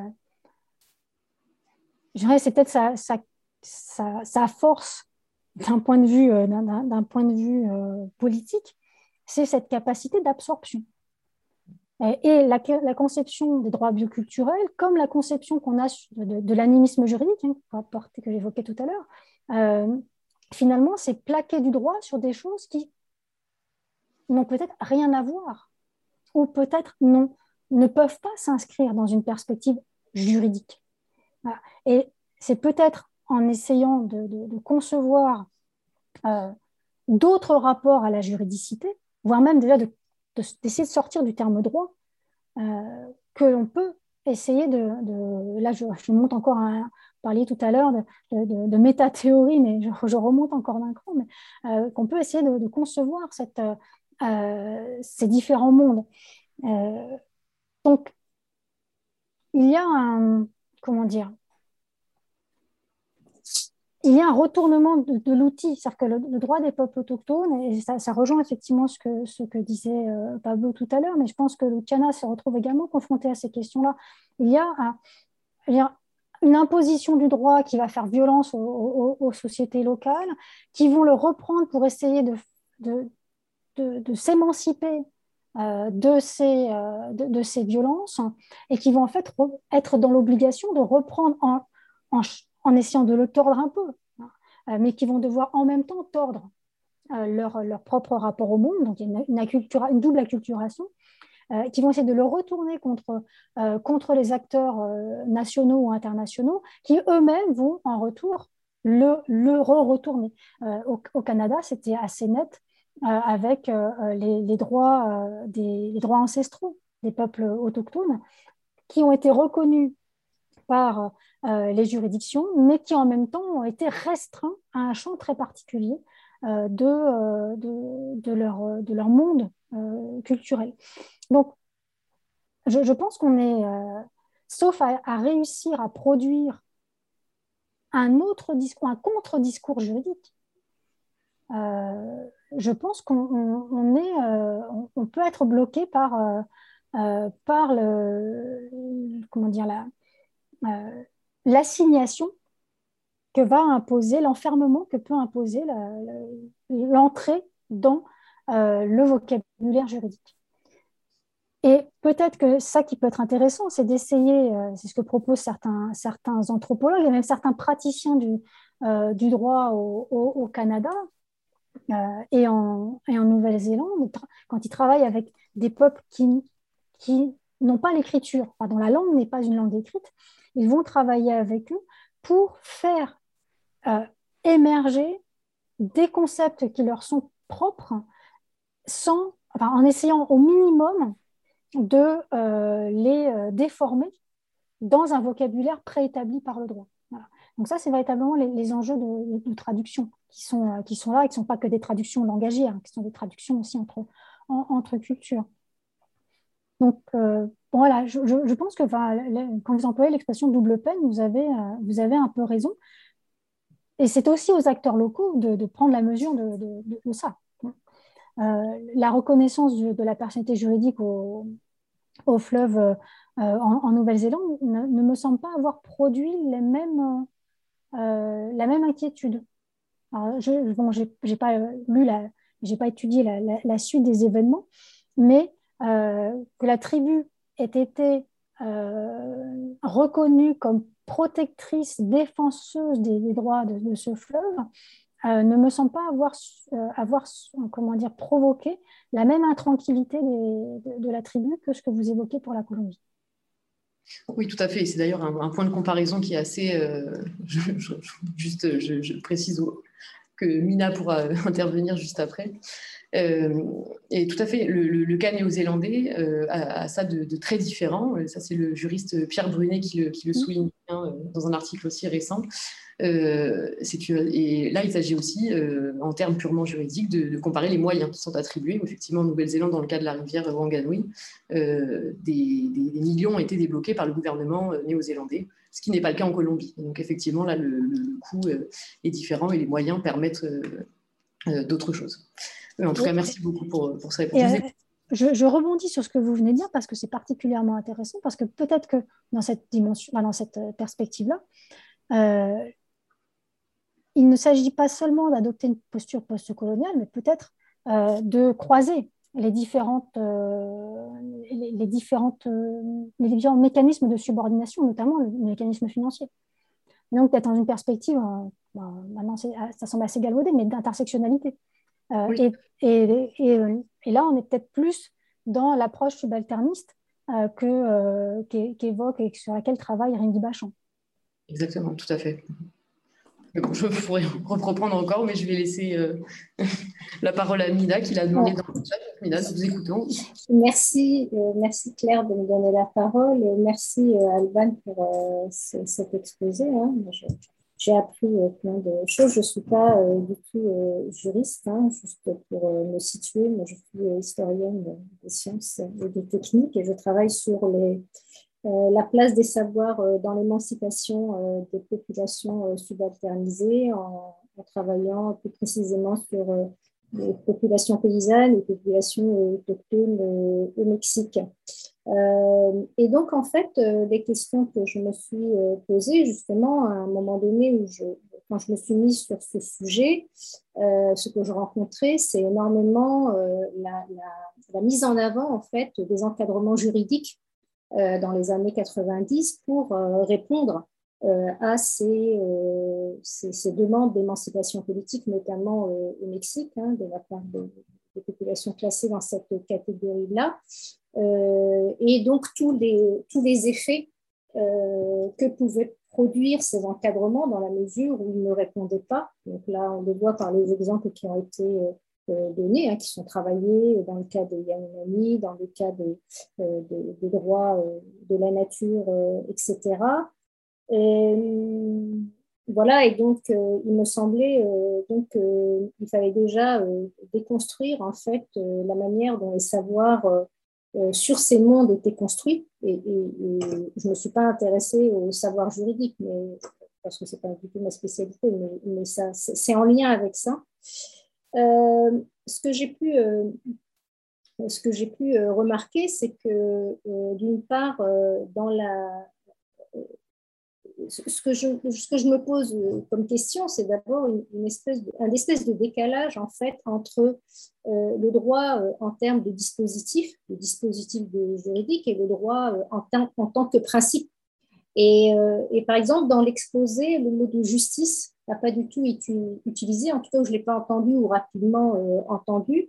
Et, j'ai l'impression que, euh, en tout cas de l'autre côté de, l'Atlantique, effectivement, ce qui est demandé, c'est plutôt la question de la justice, plutôt qu'une application du droit dans un pays de droit, en tout cas considéré comme de droit en France. Les gens vont demander euh, un droit parce qu'ils sont persuadés que le droit va avec la justice. Mais en tout cas, euh, et notamment aussi venu des États-Unis, c'est une demande de justice. Et donc ça, c'est, je trouve ça intéressant. Donc, du coup, euh, je ne sais pas si vous pourriez euh, développer ça, cette différence entre droit et justice en termes de ce que vous disiez justement qu'il fallait un peu peut-être aller au-delà du droit. Est-ce que ce n'est pas la, la, notion de, justice vers laquelle il faut travailler et peut-être montrer qu'en gros, les dispositifs juridiques sont des dispositifs techniques qui ne vont pas forcément répondre à la question euh, de la justice, mais qui sont là pour, euh, pour le règlement. Et, dernièrement, euh, en fait, par rapport au confinement, j'ai été amenée à m'intéresser à la question des migrants, et notamment aux droits des, des travailleurs, des saisonniers agricoles en France. et là, ce qu'on peut effectivement remarquer, c'est que si effectivement euh, le droit, comme vous le disiez euh, au départ, est, euh, un, lien très fort avec la souveraineté de l'État et la création de l'État-nation, il me semble que dans la question des, là en tout cas en l'occurrence des, droits des, travailleurs agricoles étrangers, hein, que ce soit ceux qui sont en détachement ou ceux qui sont dans des contrats Là, c'est plutôt pour répondre à un ordre économique. un ordre économique qui fait que, en fait, il y a des populations sur lesquelles va, être appliqué en fait un, droit qui est en droit, qui est en dehors en fait euh, du droit euh, de l'État souverain dans lequel vivent ces populations. Et là, du coup, on n'est plus dans des rapports en fait d'États post-coloniaux, mais dans une pratique en fait euh, qui se trouve même à l'intérieur en fait d'un État souverain et dans lequel en fait il y a une segmentation euh, de la population euh, de manière à ce que le droit ne soit pas appliqué de la même manière envers toutes les personnes qui vivent sur un même territoire.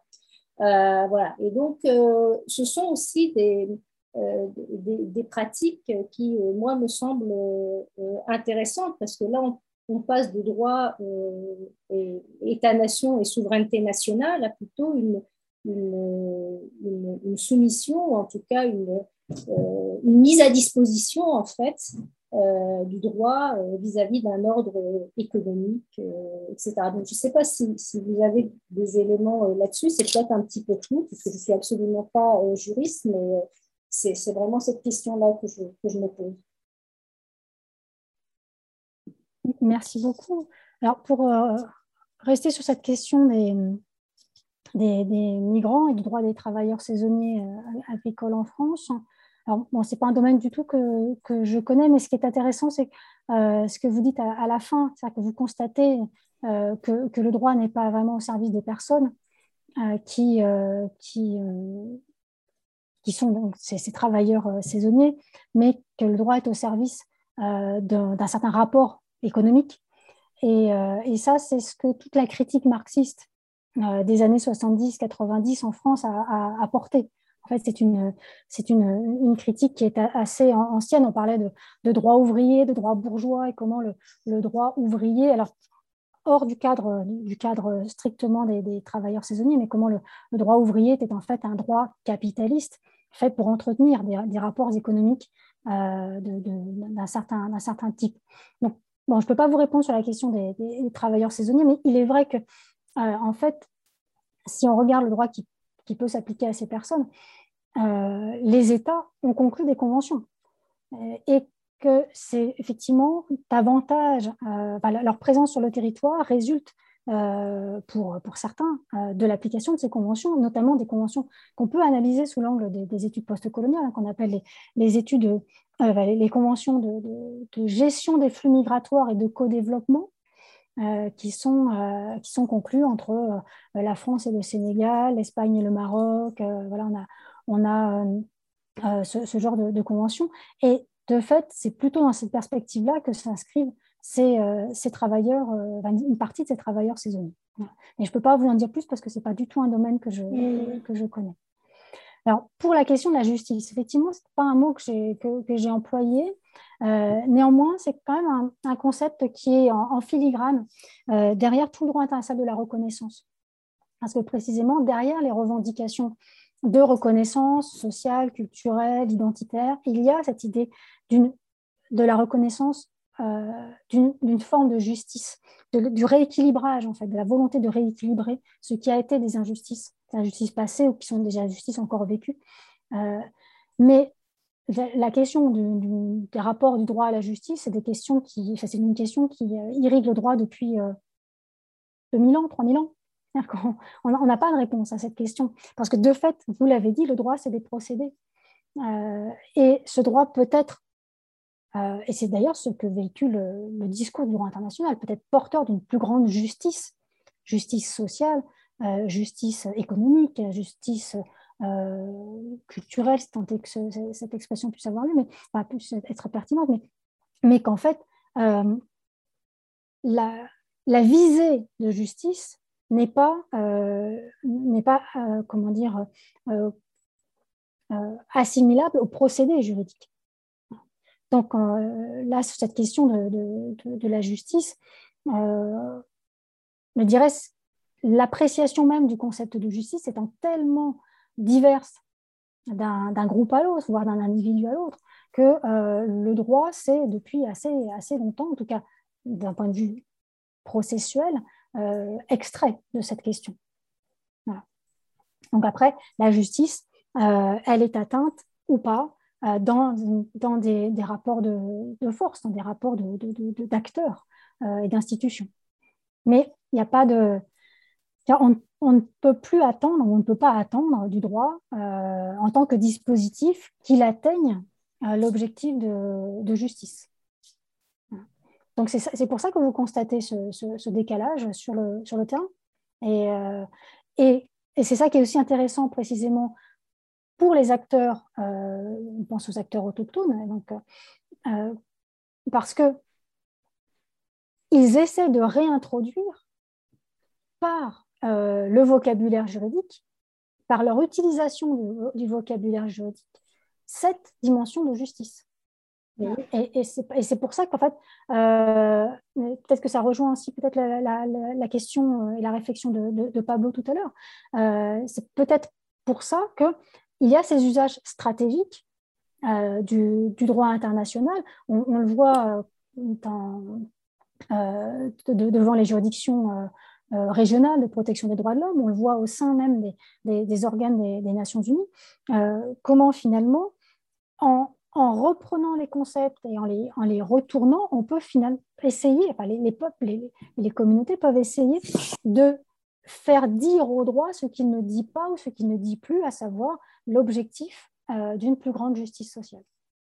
Oui, mais ça va, excusez-moi, ça va bien dans le sens de cette, euh, de cette méthodologie euh, de faire parler au maximum les acteurs. Donc, en fait, en faisant parler le maximum les acteurs, les acteurs, ce qui les préoccupe, c'est la justice, de, pouvoir avoir accès à la justice. Ensuite, il y a une traduction qui va se faire en termes de dispositif de droit et un dispositif qui puisse euh, leur donner justice. Donc c'est peut-être aussi euh, là-dessus, c'est tous ces phénomènes de traduction entre des demandes de justice et une réponse qui est euh, une réponse qui est hyper normative. Et donc c'est dans tous ces processus de traduction qui peuvent aller de l'instrumentalisation ou ce qu'on appelle un usage stratégique, enfin toute une série de formes qui peut y avoir, on va dire peut-être une pratique décoloniale du, droit ou quelque chose qui va dans ce sens-là. Mais effectivement, là, du coup, ça pose, en posant la question de la place du chercheur, euh, il y a ce qui peut être, et c'est peut-être le rôle en fait que jouent un certain nombre d'associations, en fait, c'est ces intermédiaires qui vont euh, être dans ces processus de traduction pour un usage ou une mise à disposition euh, en fait de ces dispositifs juridiques etc. Mais là, juste pour terminer, moi, pour avoir travaillé depuis un certain nombre d'années sur, sur ces questions de la position du rôle du savoir académique, euh, la question, c'est au fond, est-ce que c'est vraiment une question euh, euh, nord-sud ou est-ce que c'est avant tout une question de position hégémonique du droit académique, du droit académique, dire du savoir académique. Et le savoir académique, effectivement, quand on né dans une position sud, ça permet à un certain moment de voir des choses et des, dominations qu'on ne voit pas forcément euh, en fonction de la position qu'on a euh, dans le champ académique, si, on est dans une position hégémonique. Mais au fond, le, savoir académique est un savoir qui est euh, très codifié, normé et hégémonique. voilà, et donc ça, permet peut-être de, révéler un certain nombre de choses. Merci. Oui, tout à fait. je, rebondis sur votre remarque là, sur le, savoir académique comme euh, savoir de, dominant et de domination. Euh, de fait, et c'est ce que, euh, si, je me souviens bien, parce que j'ai écouté les, podcasts de certaines de, vos intervenants précédents, et c'est ce que Thomas Brisson disait, c'est que même les acteurs post-coloniaux, en fait, qu'il a étudiés, se retrouvaient dans l'obligation d'inscrire leur discours, donc ce n'était pas un discours juridique, mais c'était un discours effectivement de, type académique, dans une perspective occidentale. Et, c'est en fait parce que euh, le discours académique euh, est structuré depuis euh, plusieurs siècles avec les concepts, avec les procédés, avec les, méthodologies du monde occidental que finalement les acteurs, et donc on, retrouve le même problème avec le, droit, que les acteurs se, trouvent, je dirais, un peu coincés dans, un schéma qui, leur impose un certain carcan. Et, et, pour le droit, le, droit est d'origine européenne, l'histoire du droit est, maintenant assez, assez clairement faite pour montrer que, que, son, que son histoire est européenne, pas, pas l'histoire de la juridicité en général, hein, mais mm-hmm. l'histoire de ce qu'on appelle aujourd'hui droit.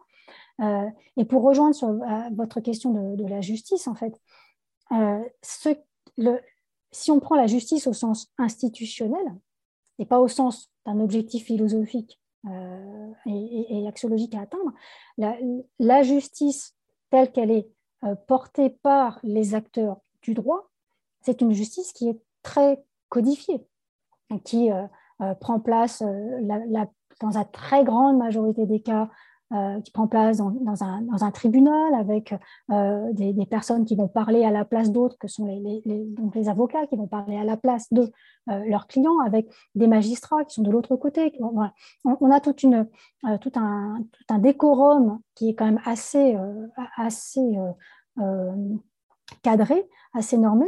Or, d'autres sociétés connaissent d'autres formes de justice, d'autres formes pour atteindre alors, si ce n'est un objectif philosophique de, justice qu'on ne maîtrise pas nécessairement, mais pour au moins pour rééquilibrer, euh, essayer de faire en sorte que ce qui s'est passé dans, telle ou telle euh, situation ne vienne pas déséquilibrer la situation, le, groupe social en général. Et ça, euh, ces formes de justice, elles ne sont pas nécessairement appréhendables par le droit. Et le, le droit n'est pas nécessairement, je dirais, réceptif à ce type de justice, qui sont ce qu'on appelle peut-être maintenant la justice transitionnelle, mais ce n'est pas, pas ça non plus, en fait. Hein. Euh, donc, euh, là, là aussi, c'est que sur cette question, comme dit, les acteurs locaux demandent de, la justice, la question, c'est euh, ils demandent quelle forme de justice, quelle, à, à, quelles instances ils peuvent espérer s'adresser pour obtenir justice. Et plus cette instance est éloignée du, monde dans lequel ils vivent, pas nécessairement d'un point de vue géographique, hein, mais d'un point de vue culturel, plus euh, cette forme de justice risque de, leur faire violence. Et donc, ils n'auront pas eu l'impression d'avoir obtenu justice. Alors que pour un acteur qui baigne dans le monde du droit, euh, il aura rendu sa, décision, il aura rendu justice. Donc c'est toujours, euh, toujours la, difficulté. Et quand vous dites qu'il faut faire parler au maximum les acteurs, oui, je, vous rejoins, parce que c'est là qu'on peut comprendre quel type de justice ils cherchent à, obtenir, qui ne passe pas nécessairement par le droit. Merci beaucoup à, toutes les deux pour cet échange qui continue, je pense, de, défricher euh, des questions dont on n'aura pas forcément toujours les, les réponses aujourd'hui, mais on peut euh, continuer justement avec une question alors, j'essaie de décaler. Voilà. Alors, Frédéric, c'est à votre tour. On vous écoute. Merci, Claire. J'avais deux petites réactions et une question. Euh, la première réaction, je partage un petit peu ton point de vue. C'est un témoignage d'un vice-président de la section sciences politiques qui participe chaque année au groupe 1, c'est-à-dire le groupe de droit et sciences politiques. Et on voit arriver euh, beaucoup de dossiers qui n'ont pas été qualifiés. Et c'est vrai que les, euh, on voit fonctionner la discipline juridique dans toute sa splendeur en France c'est-à-dire que tout ce qui est en effet en dehors de la normativité ou même qui aborde des enjeux, euh, je pense en particulier sur l'intelligence artificielle, à partir de matériaux qui sont des matériaux qui sont produits autour des, juges sont considérés comme non juridiques. Et c'est vrai que, euh, voilà, moi je suis extérieur à ta discipline, voyant ça arriver, on essaie de défendre d'une certaine façon cette, ce décentrement à l'intérieur du droit. On échoue euh, très très très régulièrement, malheureusement. Enfin malheureusement, oui, en tout cas malheureusement. Et ma deuxième euh, deuxième réaction, c'est du point de vue méthodologique et dans l'échange que vous aviez toutes les deux, mais qui euh, qui fait écho en particulier à ta première questionnement de ta troisième partie, ton premier questionnement de la troisième partie, la difficulté auquel on se heurte, c'est en effet ne pas faire parler aussi les autres à euh, leur place, et donc les, dangers du ventriloquisme. Et je pense que euh, là, on, déborde sur la question du droit, c'est la, question de la justice, mais y compris sur la justice transitionnelle, qui est même un objet assez euh, difficile à, à appréhender, il y a des individus qui ne veulent pas entendent parler de justice et qui considèrent que le pardon est absolument impossible. Et il faut aussi reconnaître que les ONG qui travaillent sur la réconciliation, parfois, elles se heurtent à ça. Il faut accepter aussi cette dimension et qui est parfois un peu compliquée parce qu'on projette beaucoup de catégories sur, sur ces acteurs. J'en viens à ma, question. J'aimerais revenir sur l'hybridation que tu évoques, et je pense que c'est euh, un élément de ton travail. Euh, tu as, euh, donné des exemples. Je voulais savoir si tu avais aussi d'autres exemples en tête qui, donnent corps à cette, fabrique de l'hybridation qui est peut-être l'avenir du droit international, du moins une des tendances possibles. Au-delà de la propriété intellectuelle, est-ce qu'il y a d'autres exemples que tu as en tête? Et est-ce qu'il y a des organisations intergouvernementales qui te semblent plus ouverte à l'égard de cette hybridation en fonction évidemment des matières juridiques qui sont peut-être plus, euh, euh, alors je vais dire malléables, c'est pas le bon terme, mais des matières juridiques qui sont plus enclines à s'ouvrir à l'hybridation que d'autres par rapport à, ce que tu vois toi dans ton domaine. Alors pour, euh, pour d'autres exemples, évidemment, j'en ai un ou deux, mais qui me qui m'échappent parce que j'ai principalement, je me suis principalement intéressée à la, à la question de la, de la, protection des savoirs traditionnels en face à la à de leur savoir et donc à la, à, la, propriété intellectuelle. Donc, c'est tout le autour du concept de, de propriété, mais euh, on peut le percevoir également dans le rapport à la terre. La façon dont euh, les textes internationaux, depuis, on va dire, ah, depuis 89, même peut-être si on prend la première convention depuis, depuis 59, mais on va dire depuis 89, comment les textes évoluent pour euh, prendre en considération le fait que le rapport à la terre des, peuples autochtones, hein, c'est quand même mon domaine plus d'expertise, de, c'est un grand mot parce que je ne connais pas grand-chose, euh, comment ce, rapport à la terre est appréhendé, il n'est plus vu seulement euh, sous l'angle du droit de propriété. Mhm. C'est-à-dire que les, textes internationaux, que ce soit la Déclaration des Nations Unies de, 2007, que ce soit la, Déclaration américaine euh, sur les droits des peuples autochtones de 2016, ces textes-là envisagent euh, la, reconnaissance des droits fonciers, on va dire, des, peuples autochtones, qui ne soient pas seulement ancrés dans le concept de propriété, mais on parle d'occupation, d'usage, euh, et donc, on voit là que, le, les droits fonciers s'ouvrent à un autre rapport euh, euh, aux, terres et aux territoires. Donc, à la fois la, terre au sens matériel et puis les ressources qui s'y trouvent. On a, et puis les usages aussi symboliques. donc, on a on, voit là une forme d'ouverture qui pourrait s'apparenter à, à, à, cette fabrique de l'hybridation. Alors, est-ce qu'il y a des, organisations internationales plus ouvertes, euh, plus enclines à s'ouvrir à cette, euh, à cette hybridation De fait, donc on a euh, l'Organisation mondiale de la propriété intellectuelle, enfin en tout cas une partie, puisqu'il y a un groupe de travail qui fait participer activement et effectivement des, des représentants des peuples autochtones en leur, en plus, en leur permettant de participer par l'attribution de bourses donc ça, c'est assez intéressant. Euh, il y a quelques instances des Nations Unies, mais celles qui sont spécifiquement euh, tournées vers euh, la, protection des peuples autochtones. En revanche, est-ce qu'il y en a d'autres au niveau européen La Cour européenne des droits de l'homme, à mon sens, n'a pas encore compris, par exemple, ce, ce qu'était ce qu'impliquait la, protection des peuples autochtones, à la différence de la Cour interaméricaine, et euh, c'est Luciana tout à l'heure qui l'évoquait, où on a euh, précisément des anthropologues qui sont là pour euh, discuter avec les, magistrats, et c'est le cas pour la, Cour interaméricaine, pas seulement au niveau national, mais donc au niveau régional, ce qu'on n'a pas au niveau européen. Donc, pour cette hybridation, pour l'instant, je vois que ces deux, organes, euh, bon, évidemment, euh, l'OTAN, non, l'OSCE, euh, je ne pense pas non plus, le Conseil de l'Europe, mais encore, je n'ai pas d'exemple précis à, donner. Donc, pour moi, c'est essentiellement l'OMPI et quelques instances des Nations Unies. L'OMC, pas, vraiment.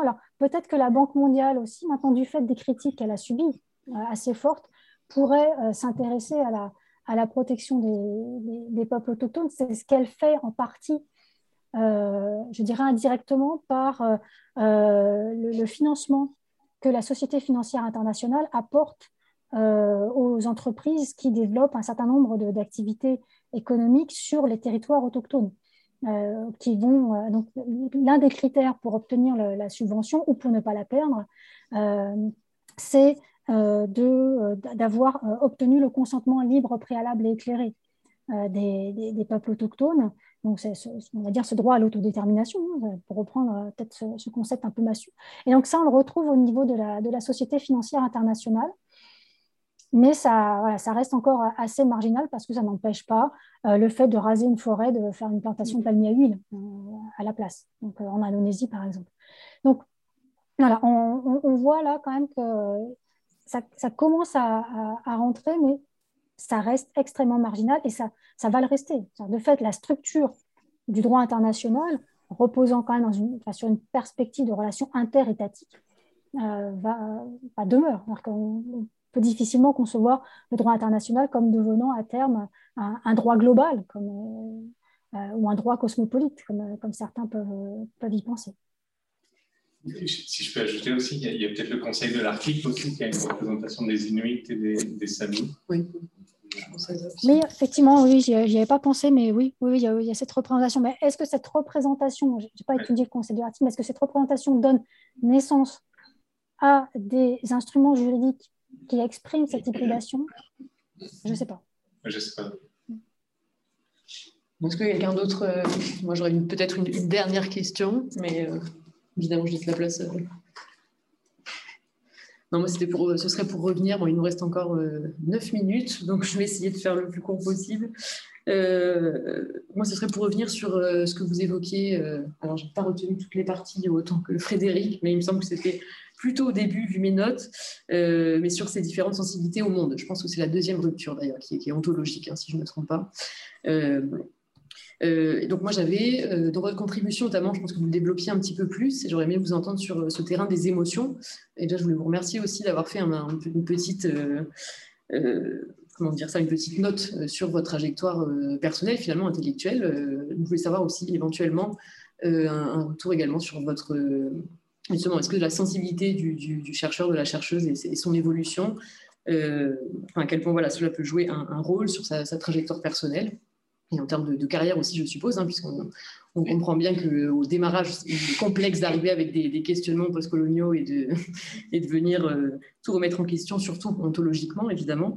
Euh, mais voilà, sur, revenir sur cette, cette idée du, sensible, hein, vous citiez Walter Minulo sur la géographie qui m'intéresse aussi euh, beaucoup. Et donc, pour essayer de formuler une question, euh, si j'y arrive, euh, voilà, ce fait de, de, d'essayer de rechercher un petit peu l'ADN de ces questionnements sur les émotions. moi, je sais que je, les avais mobilisés, mais ça venait vraiment de la sociologie des mobilisations, justement, des mouvements sociaux. et donc, voilà, comment on importe euh, tout cela en, droit international, euh, comment on pondère aussi euh, les émotions dues de la chercheuse versus, on va dire, les émotions des enquêtés. voilà, une petite prolongation du, débat. Merci en tout cas encore. Merci à vous. Alors, sur ce terrain des émotions, je sais je peux pas vraiment vous faire une généalogie du moment où c'est apparu dans dans, dans mon rapport au monde, je dirais. Euh, si ce n'est que j'ai commencé ma carrière, c'est peut-être comme ça que d'ailleurs j'ai pu euh, entrer à l'université, mais en étant une, juriste positiviste tout à fait classique et, euh, et absolument triste, hein. une émotion d'ailleurs, hein, mais, qui n'était pas vécue comme telle. et en fait, au bout d'un certain temps, je me suis ennuyée avec, avec mes objets de recherche ce qui m'a fait d'ailleurs quitter la, faculté droit pour aller voir euh, d'autres horizons euh, euh, en, sciences politiques. Mais ce, terrain des émotions, il, est venu parce que pour moi, ça fait partie en fait, de, l'être qu'on est. C'est-à-dire qu'on on ne peut pas se distinguer en tant que sujet connaissant et, sujet tout court. Enfin, la, personne que je suis au quotidien, c'est la même personne que, celle qui fait de la, recherche. donc, cette, cette séparation qu'impose le, cadre académique, universitaire, scientifique, classique, où il faut mettre de côté toutes, toutes nos émotions parce que les, émotions nous, nous, trompent. Hein, pour reprendre, les, nous sommes agités par des passions et donc forcément nous ne sommes plus à même de, produire un savoir digne de ce nom. tout ça, ça me semblait quand même assez, assez peu pertinent au regard de, l'être biologique, affectif que, je suis. Donc, je me suis intéressée à cette, à cette place des émotions. Il y a, un courant de, recherche euh, qui s'intéresse aussi aux, émotions, à la place des émotions de droit, notamment pour essayer de comprendre pourquoi on, respecte la règle de droit. Donc ça, c'est aussi, euh, ce n'est pas seulement la peur du gendarme, c'est qu'il y a aussi toute, un, une dimension affective derrière, derrière cette, cette, cette question-là. Et donc, comment, en ayant conscience que nous sommes des êtres d'affect, comment euh, faire en sorte que cela ne parasite pas euh, complètement la recherche, mais comment faire en sorte aussi que ce soit un, outil de connaissance. C'est-à-dire que quand je suis face à, à, des situations ou quand d'autres sont face à des situations euh, tragiques qui, ou des situations qui, comment dire, sont considérées comme révoltantes. Certes, euh, c'est difficile de, le dire comme ça euh, pour un chercheur, mais, mais qu'est-ce que je fais de ces émotions? Pourquoi ça me révolte? À, quel point ça, vient euh, me chercher dans quelque chose et, et, ça va finalement m'amener à faire évoluer mes objets de recherche Parce que c'est ça aussi qui, qui, amène à, faire, des vies, à faire passer d'une posture très positiviste et très, classique à une, approche un peu plus marginale. Euh, comment, comment on arrive à, à, mêler tout ça? Donc, effectivement, vous dites comment on pondère euh, les, émotions de, de, la chercheur, les émotions des, des, enquêtés. Euh, moi, pour l'instant, je ne fais pas d'enquête. Je vais, je vais commencer mes enquêtes dans quelques semaines. Ce ne sont pas des, enquêtes auprès de peuples autochtones qui vont être des enquêtes auprès de, de chercheurs juristes mais il va forcément y avoir des émotions dans, ce travail-là. Donc, comment les, comment les pondérer? Pour l'instant, ça reste encore assez théorique, mais c'est précisément quelque chose auquel je tiens à être sensible. C'est-à-dire que essayer de prendre conscience des, émotions qui m'animent au moment même de l'enquête, euh, de l'entretien, et des émotions qui peuvent animer euh, la personne qui est en, face de moi, et voir précisément ce qu'elle raconte de l'objet de recherche, ce qu'elle raconte de la relation, parce qu'en fait, pourquoi je m'intéresse aux, émotions? Euh, Parce que quand on a une approche normative, normativiste du droit, on analyse la norme pour elle-même comme si elle vivait en vase clos. Or, euh, vous l'avez compris, vous le vivez aussi, la norme, elle, vit parce qu'elle a un impact sur le réel et un impact sur euh, les, les, individus. Et de ce fait, elle a forcément un impact sur les affects. Et la, norme, euh, ce n'est pas quelque chose qui, existe pour soi, c'est quelque chose qui existe pour la relation. Et existant pour la relation, elle met forcément en jeu différents types d'émotions. Et donc, c'est ça que, que j'essaye de, de pointer du doigt. En fait. Je n'ai pas, de, pas de méthode, je n'ai pas euh, de, de, boîte à outils pour dire, voilà, les émotions, il faut faire ça et ça et ça pour les, pour les analyser. Il faut faire 20 ans de psychanalyse avant de pouvoir être un, bon universitaire. Non, peut-être oui, mais non. Mais enfin, tout ce n'est pas, pas l'objet. Mais quand même, être un peu, euh, un, peu au courant de ce qui nous agite parce que précisément, ça nous agite nous mais ça agite les praticiens du droit, ça agite les, magistrats, ça, agite euh, euh, les, les, producteurs de la norme juridique, les diplomates, les députés, etc. Tout le monde est agité par des émotions et si on ne les, si on ne les met pas à jour, on, produit des, normes qui peuvent avoir des effets dévastateurs.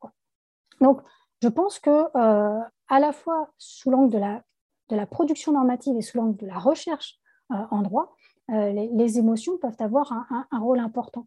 Et les émotions, qu'elles soient liées à un, objet de recherche ou qu'elles soient liées aux rencontres que l'on fait. Euh, tout à l'heure, je, vous parlais euh, du droit international de la reconnaissance et du fait que Emmanuel Tongenet m'a invité à m'inscrire dans cette démarche. Mais parce que, voilà, si je me suis inscrite dans cette démarche, c'est parce qu'il y y a une relation affective qui s'est nouée. Et, ça aussi, il faut, en avoir, il faut en avoir conscience. On choisit un objet de recherche en tant que doctorant parce qu'il y a quelque chose qui nous appelle. on choisit un directeur de thèse parce qu'il y a ou une directrice de thèse parce qu'il y a quelque chose qui va nous, appeler. et, et ce n'est pas seulement parce que la personne a un super carnet d'adresses et qu'on sait qu'à la fin, on aura un poste à l'université. Non. Donc, il y a autre chose. Et c'est ça qui me semble intéressant à, mettre à jour. Mais ça dépasse très, très, très largement le cadre de, de, la recherche en droit. En fait, ça, à mon sens, ça porte sur l'ensemble de la recherche. merci, tout à fait. peut-être laisser c'est pile l'heure. Euh, est-ce qu'il y a une dernière euh, remarque, une conclusion euh, Peut-être Luciana aussi qui n'a pas encore repris la parole, si jamais? C'est une belle, une, belle, une belle épilogue de finir sur cette idée qui nous réunit tous quelque part et qui fait que le subjectivisme aussi dans la science, quoi, c'est un gros mot, le subjectivisme, mais en fait, comme tu le dis très bien, il n'y a pas de hasard hein, dans les choix et dans nos parcours. Et donc, merci d'avoir partagé ça avec nous. Merci à vous. Merci beaucoup de votre invitation qui m'a permis de, parler de, tout ça. Très bien. Et merci à vous de nous avoir répondu depuis euh, les hauteurs Merci. Merci. Au revoir et à très bientôt. Au revoir. Au revoir. Au revoir.